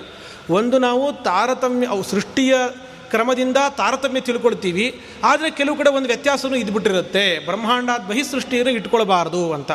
ಇಷ್ಟು ಸೂಕ್ಷ್ಮವಾಗಿರುವ ವಿಚಾರವನ್ನು ಪುರಂದರದಾಸರು ತಿಳಿಸ್ತಾರೆ ಅದನ್ನು. ಆದಿ ಸೃಷ್ಟಿಯಲ್ಲಾರು ಮೊದಲೇ ಉದಿಸಿದರೇನು ಅವರವರೇ ಅಧಿಕರಧಿಕರಯ್ಯ ಅಧಿಕರು ಅಧಿಕರು. ಇವರಿಗಿಂತ ಇವರು ಉತ್ತಮರು, ಅವರಿಗಿಂತ ಅವರು ಉತ್ತಮರು ಸೃಷ್ಟಿಯಿಂದ ತೀರ್ಮಾನ ಮಾಡ್ತೀವಿ ನಾವು. ಆದರೆ ಆದಿ ಸೃಷ್ಟಿಯಲ್ಲಿ ಆರು ಉದಿಸಿದ ಮೊದಲೇ ಉದಿಸಿದರೇನು ಆದಿ ಸೃಷ್ಟಿ ಅಂತ ಏನು ಬಹಿ ಸೃಷ್ಟಿ, ಬ್ರಹ್ಮಾಂಡ ಸೃಷ್ಟಿಗಿಂತ ಹಿಂದಿನ ಸೃಷ್ಟಿ. ಅಲ್ಲಿ ವ್ಯತ್ಯಾಸ ಆಗಬಹುದು. ಮೊದಲು ಇವರೇ ಉದಿಸಿಬಿಟ್ಟಿದ್ದಾರಲ್ಲ ಇಂದ್ರಕಾಮರಿಗಿಂತ ಮೊದಲೇ ಅಂತಂದರೆ, ಮೊದಲೇ ಉದಿಸಿದರೇನು? ಅವರವರೇ ಅಧಿಕಾರ ಅಧಿಕಾರಯ್ಯ ಯಾರ್ಯಾರು ಉತ್ತಮರು ಅಂತ ಪ್ರಮಾಣದಿಂದ ಸಿದ್ಧವಾಗಿದೆಯೋ ಆ ತಾರತಮ್ಯಕ್ಕೆ ಯಾವ ಚ್ಯುತಿ ಇಲ್ಲ. ಕಾಲ ಜಯಾದಿಗಳು ಮೊದಲೇ ಉದಿಸಿದರೇನು? ಅವರವರೇ ಅಧಿಕಾರ, ಅಧಿಕಾರಯ್ಯ. ಇಂದ್ರಾದಿಗಳಿಗಿಂತ ಮುಂಚೆ ಅವರ ಸೃಷ್ಟಿಗೆ ಬಂದರೂ ಕೂಡ ಅವರವರೇ ಅಧಿಕರಯ್ಯ. ಇವು ಇವರೇ ಅಧಿಕರಾಗ್ತಾರೆ, ಇಂದ್ರಕಾಮಾದಿಗಳೇ ಅಧಿಕ ಅಧಿಕರಾಗ್ತಾರೆ ಹೊರತು ಅತಾತ್ವಿಕರಾಗಿರುವಂಥ ಇವರು ಅಧಿಕರಲ್ಲ. ಅವರವರಂತರ ಅವರ ನೋಡಯ್ಯ, ಅವರವರೇ ಅಧಿಕರ ಅಧಿಕರಧಿಕರಯ್ಯ ಯಾರ್ಯಾರ ಹೆಂಗೆ ನಾವು ತೀರ್ಮಾನ ಮಾಡ್ಕೊಳ್ಳೋದು ಹಾಗೆ ಅಂತಂದರೆ, ಈ ಬ್ರಹ್ಮಾಂಡದ ಒಳಗಿನ ಪಾದ್ಮ ಸೃಷ್ಟಿಯನ್ನು ನೋಡಬೇಕು ಯಾರ ನಂತರ ಯಾರಿದ್ದಾರೆ ಅಂತ ನೋಡಿ, ನೋಡಯ್ಯ, ಅವರವರೇ ಅಧಿಕರ ಅಧಿಕರಯ್ಯ. ಯಾರಿಗಿಂತ ಯಾರು ದೊಡ್ಡವರು ಅಂತ ಹೇಳಿ ತೀರ್ಮಾನ ಮಾಡಬಹುದು. ಪುರಂದರ ವಿಠಲನ ಸಂತತಿ ನೋಡಯ್ಯ, ಅವರವರೇ ಅಧಿಕರ ಅಧಿಕರಯ್ಯ. ಹಾಗಂತ ಇನ್ಯಾವುದೋ ಪುರಾಣವನ್ನು ಅರ್ಥ ಆಗದೇ ಇರುವಂತೆ ನೋಡುವುದಲ್ಲ ಪುರಂದರ ವಿಠಲನ ಸಂತತಿ, ಅಂದರೆ ಭಗವಂತನ ಸರ್ವೋತ್ತಮತ್ವ ಪ್ರತಿಪಾದಕವಾಗಿರುವ ಶಾಸ್ತ್ರಗಳನ್ನು ಇಟ್ಟುಕೊಂಡು ನಾವು ಆ ಭಗವಂತನ ಸಂತತಿಯನ್ನು ನಾವು ನೋಡಿದ್ದೇ ಆದಲ್ಲಿ, ಆಗ ನಮಗೆ ಅದರಿಂದ ತಾರತಮ್ಯವನ್ನು ತೀರ್ಮಾನ ಮಾಡಿಕೊಳ್ಳಿಕ್ಕೆ ಸಾಧ್ಯ ಆಗುತ್ತೆ ಅಂಥೇಳಿ ಇಷ್ಟು ಸೂಕ್ಷ್ಮವಾದ ವಿಚಾರ, ವ್ಯಾಖ್ಯಾನಕಾರರು ವ್ಯಾಖ್ಯಾನವನ್ನು ಮಾಡಿ ತೋರಿಸಿಕೊಟ್ಟಿರುವಂತಹ, ಅರ್ಥ ಮಾಡಿಸಿರುವಂತಹ ವಿಚಾರ, ಇಂತಹ ಶಾಸ್ತ್ರೀಯ ಪ್ರಮೇಯವನ್ನು ಕೂಡ ದಾಸರು ನಿರೂಪಣೆ ಮಾಡಿದ್ದು ನಾವು ನೋಡ್ತೀವಿ. ಆಮೇಲೆ ಪಂಚಭೇದಗಳ ನಿರೂಪಣೆ, ಜೀವ ಜೀವಕ್ಕೆ ಭೇದ, ಜೀವ ಜಡ ಜಡ ಜಡ ಜಡ, ಜಡಕ್ಕೆ ಭೇದ, ಜೀವ ಜಡ ಪರಮಾತ್ಮನಿಗೆ ಭೇದ ಜೀವಾಜೀವ ಮುಕ್ತಾಮುಕ್ತರ ಭೇದ, ಸಂಸಾರದೊಳು ಭೇದ, ಮುಕ್ತರೊಡೆಯ ಹರಿಭಕ್ತರ ಅಧೀನ ಜಗತ್ಕರ್ತು ಶ್ರೀ ಸಲಹಯ್ಯ ಪುರಂದರ ವಿಠಲ. ಅಲ್ಲಿ ಮುಕ್ತಾಮುಕ್ತ ಭೇದ ಅಂತಲೂ ಸೇರಿಸ್ತಾರೆ. ಒಂದು ಪ್ರತ್ಯೇಕ ಒಂದು ಆರನೇ ಪ್ರಕಾರ ಅಂತ ಹೇಳಬೇಕು ಅಂತಿಲ್ಲ. ಮುಕ್ತಿಯಲ್ಲೂ ಕೂಡ ಭೇದ ಇದೆ ಎನ್ನುವಂತಹ ಶ್ರೀಮದ್ ಆಚಾರ್ಯರ ಪ್ರಮೇಯವನ್ನು ತಿಳಿಸ್ಲಿಕ್ಕೋಸ್ಕರವಾಗಿ ಮುಕ್ತಾಮುಕ್ತರ ಭೇದ. ಮುಕ್ತಿಯಲ್ಲೂ ಕೂಡ ಭೇದ ಅನ್ನುವಂಥದ್ದು, ತಾರತಮ್ಯ ಅನ್ನುವಂಥದ್ದು ನಿಯತವಾಗಿ ಇರುತ್ತೆ ಅನ್ನುವಂತಹ ವಿಚಾರವನ್ನು ಅಲ್ಲಿ ತಿಳಿಸ್ತಾರೆ. ಇನ್ನು ನಮ್ಮ ಅನುಷ್ಠಾನಕ್ಕೆ ಸಂಬಂಧಪಟ್ಟಂತಹ ಕೆಲವೊಂದಿಷ್ಟು ವಿಚಾರಗಳನ್ನು ನಾವು ದಾಸರ ಕೃತಿಗಳಲ್ಲೂ ಕೂಡ ನೋಡ್ತೀವಿ ನಾವು. ಅಲ್ಲಿ ನಾವು ಜಪವನ್ನು ಮಾಡಬೇಕು. ನೋಡಿ, ಇಲ್ಲಿ ಏನೇನಿದೆ ಎಲ್ಲದಕ್ಕೂ ಕೂಡ ಸಂಸ್ಕೃತ ಗ್ರಂಥದ, ಅಂದರೆ ಶಾಸ್ತ್ರ ಗ್ರಂಥದ ಪ್ರಮಾಣಗಳಿವೆ. ಆ ಶಾ ಸಮಯ ಇಲ್ಲ ಅನ್ನೋ ಕಾರಣಕ್ಕೆ ನಾವು ಆ ಶ್ಲೋಕಗಳನ್ನು ಎಲ್ಲವನ್ನೂ ಕೂಡ ಹೇಳೋದಿಲ್ಲ. ಅದೆಲ್ಲವನ್ನೂ ಕೂಡ ಯಥಾವತ್ತಾಗಿ ಕನ್ನಡದಲ್ಲಿ ಭಾವಾನುವಾದ ಮಾಡಿ ಇಟ್ಟಿದ್ದಾರೆ. ನಾವು ಹೇಗೆ ನಾವು ಜಪವನ್ನು ಮಾಡಬೇಕು? ಜಪಮಣಿಯನ್ನು ಉಪಯೋಗಿಸ್ಕೊಂಡು ನಾವು ಜಪ ಮಾಡ್ತೀವಿ ನಾವು. ಆ ಜಪಮಣಿಯನ್ನು ಎಣಿಸುವಂತಹ ಕ್ರಮ ಹೇಗೆ? ಸಾಮಾನ್ಯವಾಗಿ ಫೋಟೋಗಳನ್ನು ನೋಡಿರ್ತೀವಿ. ಇಲ್ಲಿ ಹೀಗೆ ಹಾಕೊಂಡ್ಬಿಟ್ಟಿರ್ತಾರೆ ಅದನ್ನು. ಹೀಗೆ ಎಣಿಸ್ತಾ ಎಣಿಸ್ತಾ ಹೋಗ್ತಾರೆ ಅಂತ. ಆ ಥರ ಜಪವನ್ನು ಮಾಡೋದಲ್ಲ. ಯಾವ ಥರ ಮಾಡಬೇಕು ಅಂತ ಸ್ಪಷ್ಟ ಪ್ರಮಾಣಗಳೆಲ್ಲ ಇದೆ. ಅದನ್ನು ಹೇಳ್ತಾರೆ ಇಲ್ಲಿ, ಮಧ್ಯಾಂಗುಲಿಯ ಮೇಲೆ ಮಣಿಸರವನ್ನಿಟ್ಟು. ಈ ಮಧ್ಯದ ಬೆರಳ ಮೇಲೆ ಇಲ್ಲಿ ಮಣಿಸರವನ್ನಿಡಬೇಕು. ಬದ್ಧ ಅಂಗುಟಾಗ್ರದಿ ಎಣಿಸಬೇಕು. ಹೆಬ್ಬೆರಳಿನ ತುದಿಯಿಂದ ಈ ಥರ ನಾವು ಎಣಿಸಬೇಕು ಅದನ್ನು. ಅಂಗುಟಾಗ್ರದಿ ಎಣಿಸಬೇಕು. ಕಿರಿ ಅಂಗುಲಿ ಕೊಂಚ ಬಾಗಿಸಿ. ಈ ಹಿಂದಿನ, ಈ ಕೊನೆಯ ಬೆರಳನ್ನು ಸ್ವಲ್ಪ ಹಿಂದಿರಬೇಕು. ಪ್ರತ್ಯೇಕ, ಸ್ವಲ್ಪ ಬ, ಪ್ರತ್ಯೇಕವನ್ನಾಗಿ ಮಾಡಿಕೊಂಡಿರಬೇಕು. ಬು, ಆಮೇಲೆ ಭದ್ರವಾಗಿ ನಿಲ್ಲಿಸಿ. ಆ ಬೆರಳನ್ನು ಹೀಗೆ ವಿರಳವಾಗಲ್ಲ, ಭದ್ರವಾಗಿ ಇಟ್ಕೊಂಡಿರಬೇಕು. ನೀರು ಸೋರದೆ, ಅಂದರೆ ನೀರು ಹೋಗಬಾರದು. ಆ ರೀತಿಯಾಗಿ ಇರಬೇಕದು. ಬುದ್ಧಿಪೂರ್ವಕದಿಂದ ಭಗವಂತನ ಚಿಂತನೆಯನ್ನು ಮಾಡ್ತಾ ಅರ್ಥಚಿಂತನೆಯನ್ನು ಮಾಡ್ತಾ, ಮುದ್ದು ಮೂರುತಿ ನಮ್ಮ ಪುರಂದರ ವಿಠಲನ ಯಾವುದೆಂದು ನೋಡುವ ಬಗ್ಗೆ ಕಾಣಲೇಬೇಕು ಅಂತ ಹೇಳಿ ಹೀಗೆ ಹೇಗೆ ಜಪ ಮಾಡಬೇಕು ಇಂಥ ವಿಚಾರಗಳನ್ನು ತಿಳಿಸ್ತಾರೆ. ಮತ್ತಿನ್ನು ಸಂಧ್ಯಾವಂದನೆಯನ್ನು ಮಾಡುವಾಗ ಸಂಧ್ಯಾವಂದನೆಯಲ್ಲಿ ಒಂದು ತಾರತಮ್ಯ ಇದೆ ಅಂತ ಹೇಳಿ ಹೇಳ್ತಾರೆ. ಯಾವ ಸಮಯಕ್ಕೆ ಮಾಡ್ತೀವಿ? ಸಂಧ್ಯಾವಂದನೆಗೆ ಸಮಯ ಇದೆ. ಉತ್ತಮ ತಾರಕೋಪೇತ, ಮಧ್ಯಮ ಲುಪ್ತ ತಾರಕ, ಅಧಮ ಸೂರ್ಯ ಸಹಿತ ಪ್ರಾತಃ ಸಂಧ್ಯಾ ತ್ರಿಧಾ ಸ್ಮೃತ. ಪ್ರಾತಃ ಕಾಲದ ಸಂಧ್ಯಾ ವಂದನೆ ಮೂರು ಥರ ಇದೆ. ಉತ್ತಮವಾಗಿರುವ ಸಂಧ್ಯಾ ವಂದನೆ ಅಂತಂದರೆ ಇನ್ನೂ ನಕ್ಷತ್ರಗಳು ಸ್ಪಷ್ಟವಾಗಿ ಕಾಣಿಸ್ತಾ ಇರಬೇಕು ಆವಾಗಲೇ ಸಂಧ್ಯಾ ವಂದನೆ ಆರಂಭ ಆಗಿರಬೇಕು. ಅದು ಅವಾಗಲೇ ಸಂಧ್ಯಾ ವಂದನೆ ಆರಂಭ ಮಾಡಿದ್ವಿ ಅಂದರೆ ಉತ್ತಮವಾದಂತಹ ಸಂಧ್ಯಾ ವಂದನೆ. ಮಧ್ಯಮ ಲುಪ್ತ ತಾರಕ, ಇಲ್ಲ ನಕ್ಷತ್ರಗಳು ಕಾಣಿಸ್ತಾ ಇಲ್ಲ ಸ್ವಲ್ಪ ಬೆಳಕಾಗಿದೆ ಅಂತಂದರೆ ಅಂತಹ ಸಮಯದಲ್ಲಿ ಮಾಡುವ ಸಂಧ್ಯಾ ವಂದನೆ ಮಧ್ಯಮ ಅಂತ ಕರೆಸ್ಕೊಳ್ಳುತ್ತೆ. ಅಧಮ ಸೂರ್ಯ ಸಹಿತ, ಸೂರ್ಯೋದಯ ಆಗಿಬಿಟ್ಟಿದೆ, ಸೂರ್ಯ ಕಾಣಿಸ್ತಾ ಇದ್ದಾನೆ ಅಂತಂದರೆ ಅಧಮವಾಗಿರುವಂತಹ ಸಂಧ್ಯಾ ವಂದನೆ ಆಗುತ್ತೆ ಅಂತ ಹೇಳಿ ಹೀಗೆ ಪ್ರಮಾಣ ಶ್ಲೋಕ ಇದೆ. ಅದನ್ನು ಯಥಾವತ್ ಕನ್ನಡದಲ್ಲಿ ನಮಗೆ ತಿಳಿಸ್ಕೊಡ್ತಾರೆ, ನಕ್ಷತ್ರ ಸೂಸಿ ಕಂಡರೆ ನರಗೆ ಉತ್ತಮ ಸಂಧ್ಯಾ. ನಕ್ಷತ್ರ ಒಂದೆರಡು ಕಂಡರೆ, ಅಂದರೆ ಸ್ವಲ್ಪ ನಕ್ಷತ್ರ ಕಾಣಿಸ್ತಾರೆ, ಅದು ಕಡಿಮೆ ಆಗಿದೆ ಅಂತಂದರೆ ನರಗೆ ಮಧ್ಯಮ ಸಂಧ್ಯಾ. ನಕ್ಷತ್ರ ದೂರ ಕಾಣದ ನರಗೆ ಅಧಮ ಸಂಧ್ಯಾ. ನಕ್ಷತ್ರ ಬಿಟ್ಟರೆ ನಾರಾಯಣ ಪುರಂದರ ವಿಠಲ ಬಿಡುವ ಅಂತ ಹೇಳಿ ಹೀಗೆ ಆ, ತಮ್ಮ ಕೃತಿಯಲ್ಲಿ ಇದನ್ನು ತಿಳಿಸ್ತಾರೆ. ಆಮೇಲೆ ಪ್ರಾತಃ ಕಾಲದಲ್ಲಿ ಹೇಗೆ ಗಾಯತ್ರಿ ಜಪ ಮಾಡುವಾಗ ಉದಯ ಕಾಲದ ಜಪ ನಾಭಿಗೆ ಸರಿಯಾಗಿ, ಹೃದಯಕ್ಕೆ ಸರಿಯಾಗಿ ಮಧ್ಯಾಹ್ನದಿ, ವದನಕ್ಕೆ ಸಮನಾಗಿ ಸಾಯಂಕಾಲಕ್ಕೆ ನಿತ್ಯ ಪದುಮನಾಭ ತಂದೆ ಪುರಂದರ ವಿಠಲಗೆ ಇದೇ ಗಾಯತ್ರಿ ಎಂದು ಜಪಿಸಬೇಕು ಅಂತ ಹೇಳಿ ಈ ಥರ ಅನುಷ್ಠಾನಕ್ಕೆ ಸಂಬಂಧಪಟ್ಟಿರುವಂತಹ ಬಹಳಷ್ಟು ವಿಚಾರಗಳನ್ನು ಅಲ್ಲೆಲ್ಲ ತಿಳಿಸ್ತಾರೆ. ಮತ್ತು ಇನ್ನೊಂದು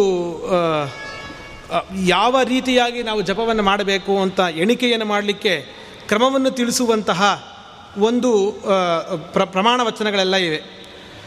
ಅಂಗುಲಿ ಜಪ ಸಂಖ್ಯಾನೇ ಏಕಮೇಕಂ ವರಾನನೆ. ನಾವು ಬೆರಳಲ್ಲಿ ನಾವು ಎಣಿಸ್ತಾ ಜಪವನ್ನು ಮಾಡಿದ್ರೆ ಒಂದು ಪುಣ್ಯ.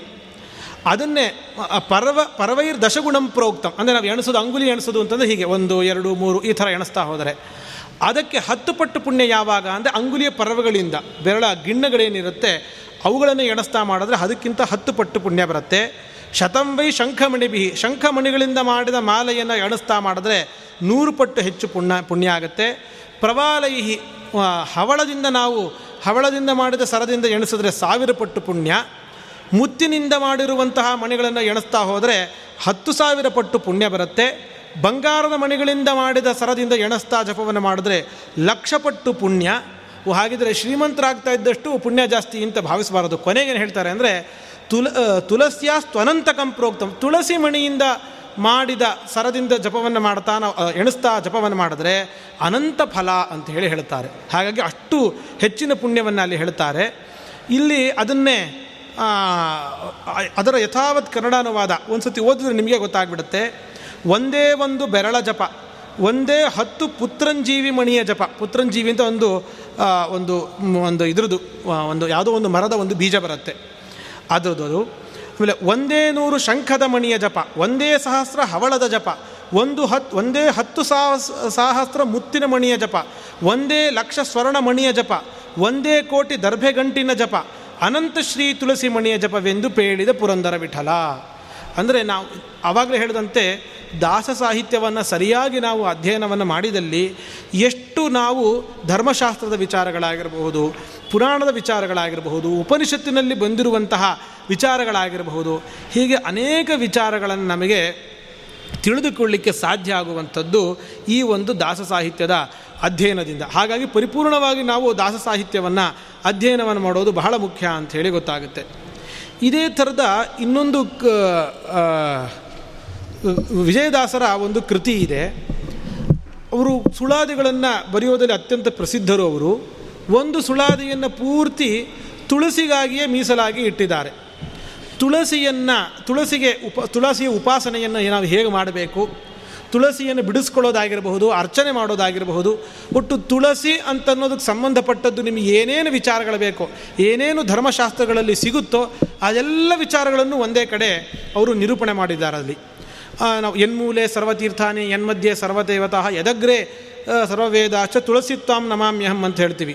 ಮೂಲದಲ್ಲಿ ಸರ್ವತೀರ್ಥಗಳುಂಟು, ತನ್ಮಧ್ಯೆ ಅಂಥೇಳಿ ಈ ಥರ ಅದೆಲ್ಲ ವಿಚಾರಗಳನ್ನು ನಿರೂಪಣೆ ಮಾಡ್ತಾರೆ. ಮತ್ತು ತುಳಸಿಯನ್ನು ಯಾವ ರೀತಿಯಾಗಿ ನಾವು ತರಬೇಕು, ತುಳಸಿ ಮೃತ್ತಿಕೆಯನ್ನು ಧಾರಣೆ ಮಾಡೋ ಕ್ರಮ ಹೇಗೆ, ಯಾವ ಸಮಯದಲ್ಲಿ ತುಳಸಿಯನ್ನು ಮುಟ್ಟಬೇಕು, ಯಾವಾಗ ಮುಟ್ಟಬಾರದು, ಪ್ರತ್ಯೇಕ ಪಾತ್ರೆಯಲ್ಲಿ ತೆಗೆದು ತುಳಸಿ ಹೂವನ್ನು ಒಂದೇ ಪಾತ್ರೆಯಲ್ಲಿ ತರಬಾರ್ದು ನಾವು ಯಾವತ್ತು ಪೂಜೆಗೆ. ಯಾಕೆಂದರೆ ಹೂವನ್ನು ಪ್ರೋಕ್ಷಣೆ ಮಾಡಿಯೋ, ನೀರು ಹಾಕಿಯೋನೇ ನಾವು ಪೂಜೆ ಮಾಡಬೇಕು. ತುಳಸಿಯನ್ನು ಪ್ರೋಕ್ಷಣೆ ಮಾಡದೇ ಉಪಯೋಗಿಸಬೇಕಾಗತ್ತೆ. ಆಮೇಲೆ ಬಟ್ಟೆಯಲ್ಲಿ ತೊಗೊಂಡು ಬರೋದು, ಕೈಯಲ್ಲೇ ಇಟ್ಕೊಂಡು ಬರೋದು ಆಮೇಲೆ ಅರ್ಕ ಏರಂಡ, ಯಾವುದು ಎಕ್ಕದ ಎಲೆ, ಏರಂಡ ಅಂತ ಹೇಳಿ ಈ ಹರಳೆ ಗಿಡ, ಅದರ ಎಲೆಯಲ್ಲಿ ತ, ತರುವಂಥದ್ದು, ಈ ಥರ ತರಬಾರದು, ತಾರದೆಲೆ ಭೂಮಿಯೊಳಗೆ ಇಡದೆ ನೆಲದ ಮೇಲೆ ಅದನ್ನು ಇಡಬಾರದು. ಪೂರ್ವೋತ್ತರಾಭಿಮುಖನಾಗಿ ಭಕ್ತಿಯಂ ತರಬೇಕು. ಪೂರ್ವಾತ್ತ ಉತ್ತರಕ್ಕೆ ಮುಖ ಮಾಡಿ ತುಳಸಿಯನ್ನು ಬಿಡಿಸಿಕೊಂಡು ಭಕ್ತಿಯಿಂದ ಅದನ್ನು ತರಬೇಕು. ಹೊತ್ತು ಮೀರಿಸಲಾಗದು. ಮಧ್ಯಾಹ್ನದ ನಂತರವೂ ಅದನ್ನು ತುಳಸಿಯನ್ನು ಬಿಡಿಸಬಾರದು. ಕವಿ ಮಂಗಳವಾರ, ವೈಧೃತಿ ವ್ಯತಿಪಾತ, ರವಿ ಶಶಿಯ ಸಂಗಮ ಪರ್ವಣಿ ಪುಣ್ಯಕಾಲ ದಿವಸ, ದ್ವಾದಶಿ, ಶ್ರೇಷ್ಠ ಉಪರಾಗ, ಪಿತೃಶ್ರಾದ್ದ ಇವುಗಳಲ್ಲಿ ತೆಗೆಯಾದಿರಿ ಅಂತ ಹೇಳಿ ಯಾವ್ಯಾವಾಗ ಅದನ್ನು ತೆಗಿಬಾರ್ದು? ದಳವಿದ್ದರೆ ಒಳಿತು, ದಳವನ್ನೇ ತೆಗೆದು ಪೂಜೆ ಮಾಡಬೇಕು. ಇಲ್ಲೇ ನಮಗೆ ದಳ ಅಷ್ಟು ಸಿಗ್ತಾ ಇಲ್ಲ ಅಂತ ಅನ್ನೋದಾದರೆ, ಇಲ್ಲದಿದ್ದರೆ ಕಾಷ್ಟ ತುಳಸಿ ಕಾಷ್ಟದಿಂದ ಪೂಜೆ ಮಾಡಿ. ಎಲೆ ಮೃತ್ತಿಕೆಗಳಿಂದ ಪೂಜೆ ಮಾಡಲಿಬಹುದು. ತುಳಸಿ ನಿರ್ಮಾಲ್ಯವಾದರೂ ತ್ರಿವಾರದಲ್ಲಿ ತೊಳೆ ತೊಳೆದು ಏರಿಸಬಹುದು. ತೀರ ತುಳಸಿನೇ ಇಲ್ಲ ಅಂತ ಆದರೆ ಒಮ್ಮೆ ಏರಿಸಿದ ತುಳಸಿಯನ್ನೇ ತೊಳೆದು ಇನ್ನೊಮ್ಮೆ ದೇವರಿಗೆ ಅರ್ಪಣೆ ಮಾಡಬಹುದು. ಅನಿವಾರ್ಯ ಸಂದರ್ಭದಲ್ಲಿ ಮೂರು ಬಾರಿ ಮಾತ್ರ ಅಂತ ಹೇಳಿ, ಹೀಗೆ ಹೇಳಿ ಕೆಲವು ಪೌರಾಣಿಕ ಹಿನ್ನೆಲೆಗಳನ್ನೆಲ್ಲವನ್ನು ಹೇಳಿ ಇದನ್ನು ಶಿವನ ಸತಿ ಪ್ರಹ್ಲಾದ, ನಾರದ, ವಿಭೀಷಣ, ಧ್ರುವ, ಅಂಬರೀಷ, ಶಶಬಿಂದು, ರುಕ್ಮಾಂಗದ. ಇವರೇ ಮೊದಲಾದವರು ಭಕ್ತಿಪೂರ್ವಕದಲ್ಲಿ ವಿವರವನ್ನು ತಿಳಿದರ್ಚಿಸಿ. ಭಗವಂತನ ವಿವ ಪೂಜೆಯ ಕ್ರಮವನ್ನೆಲ್ಲ ತಿಳಿದು ತುಳಸಿ ಅರ್ಚನೆಯನ್ನು ಮಾಡಿ ಭಾಗ್ಯಶಾಲಿಗಳಾದರೂ.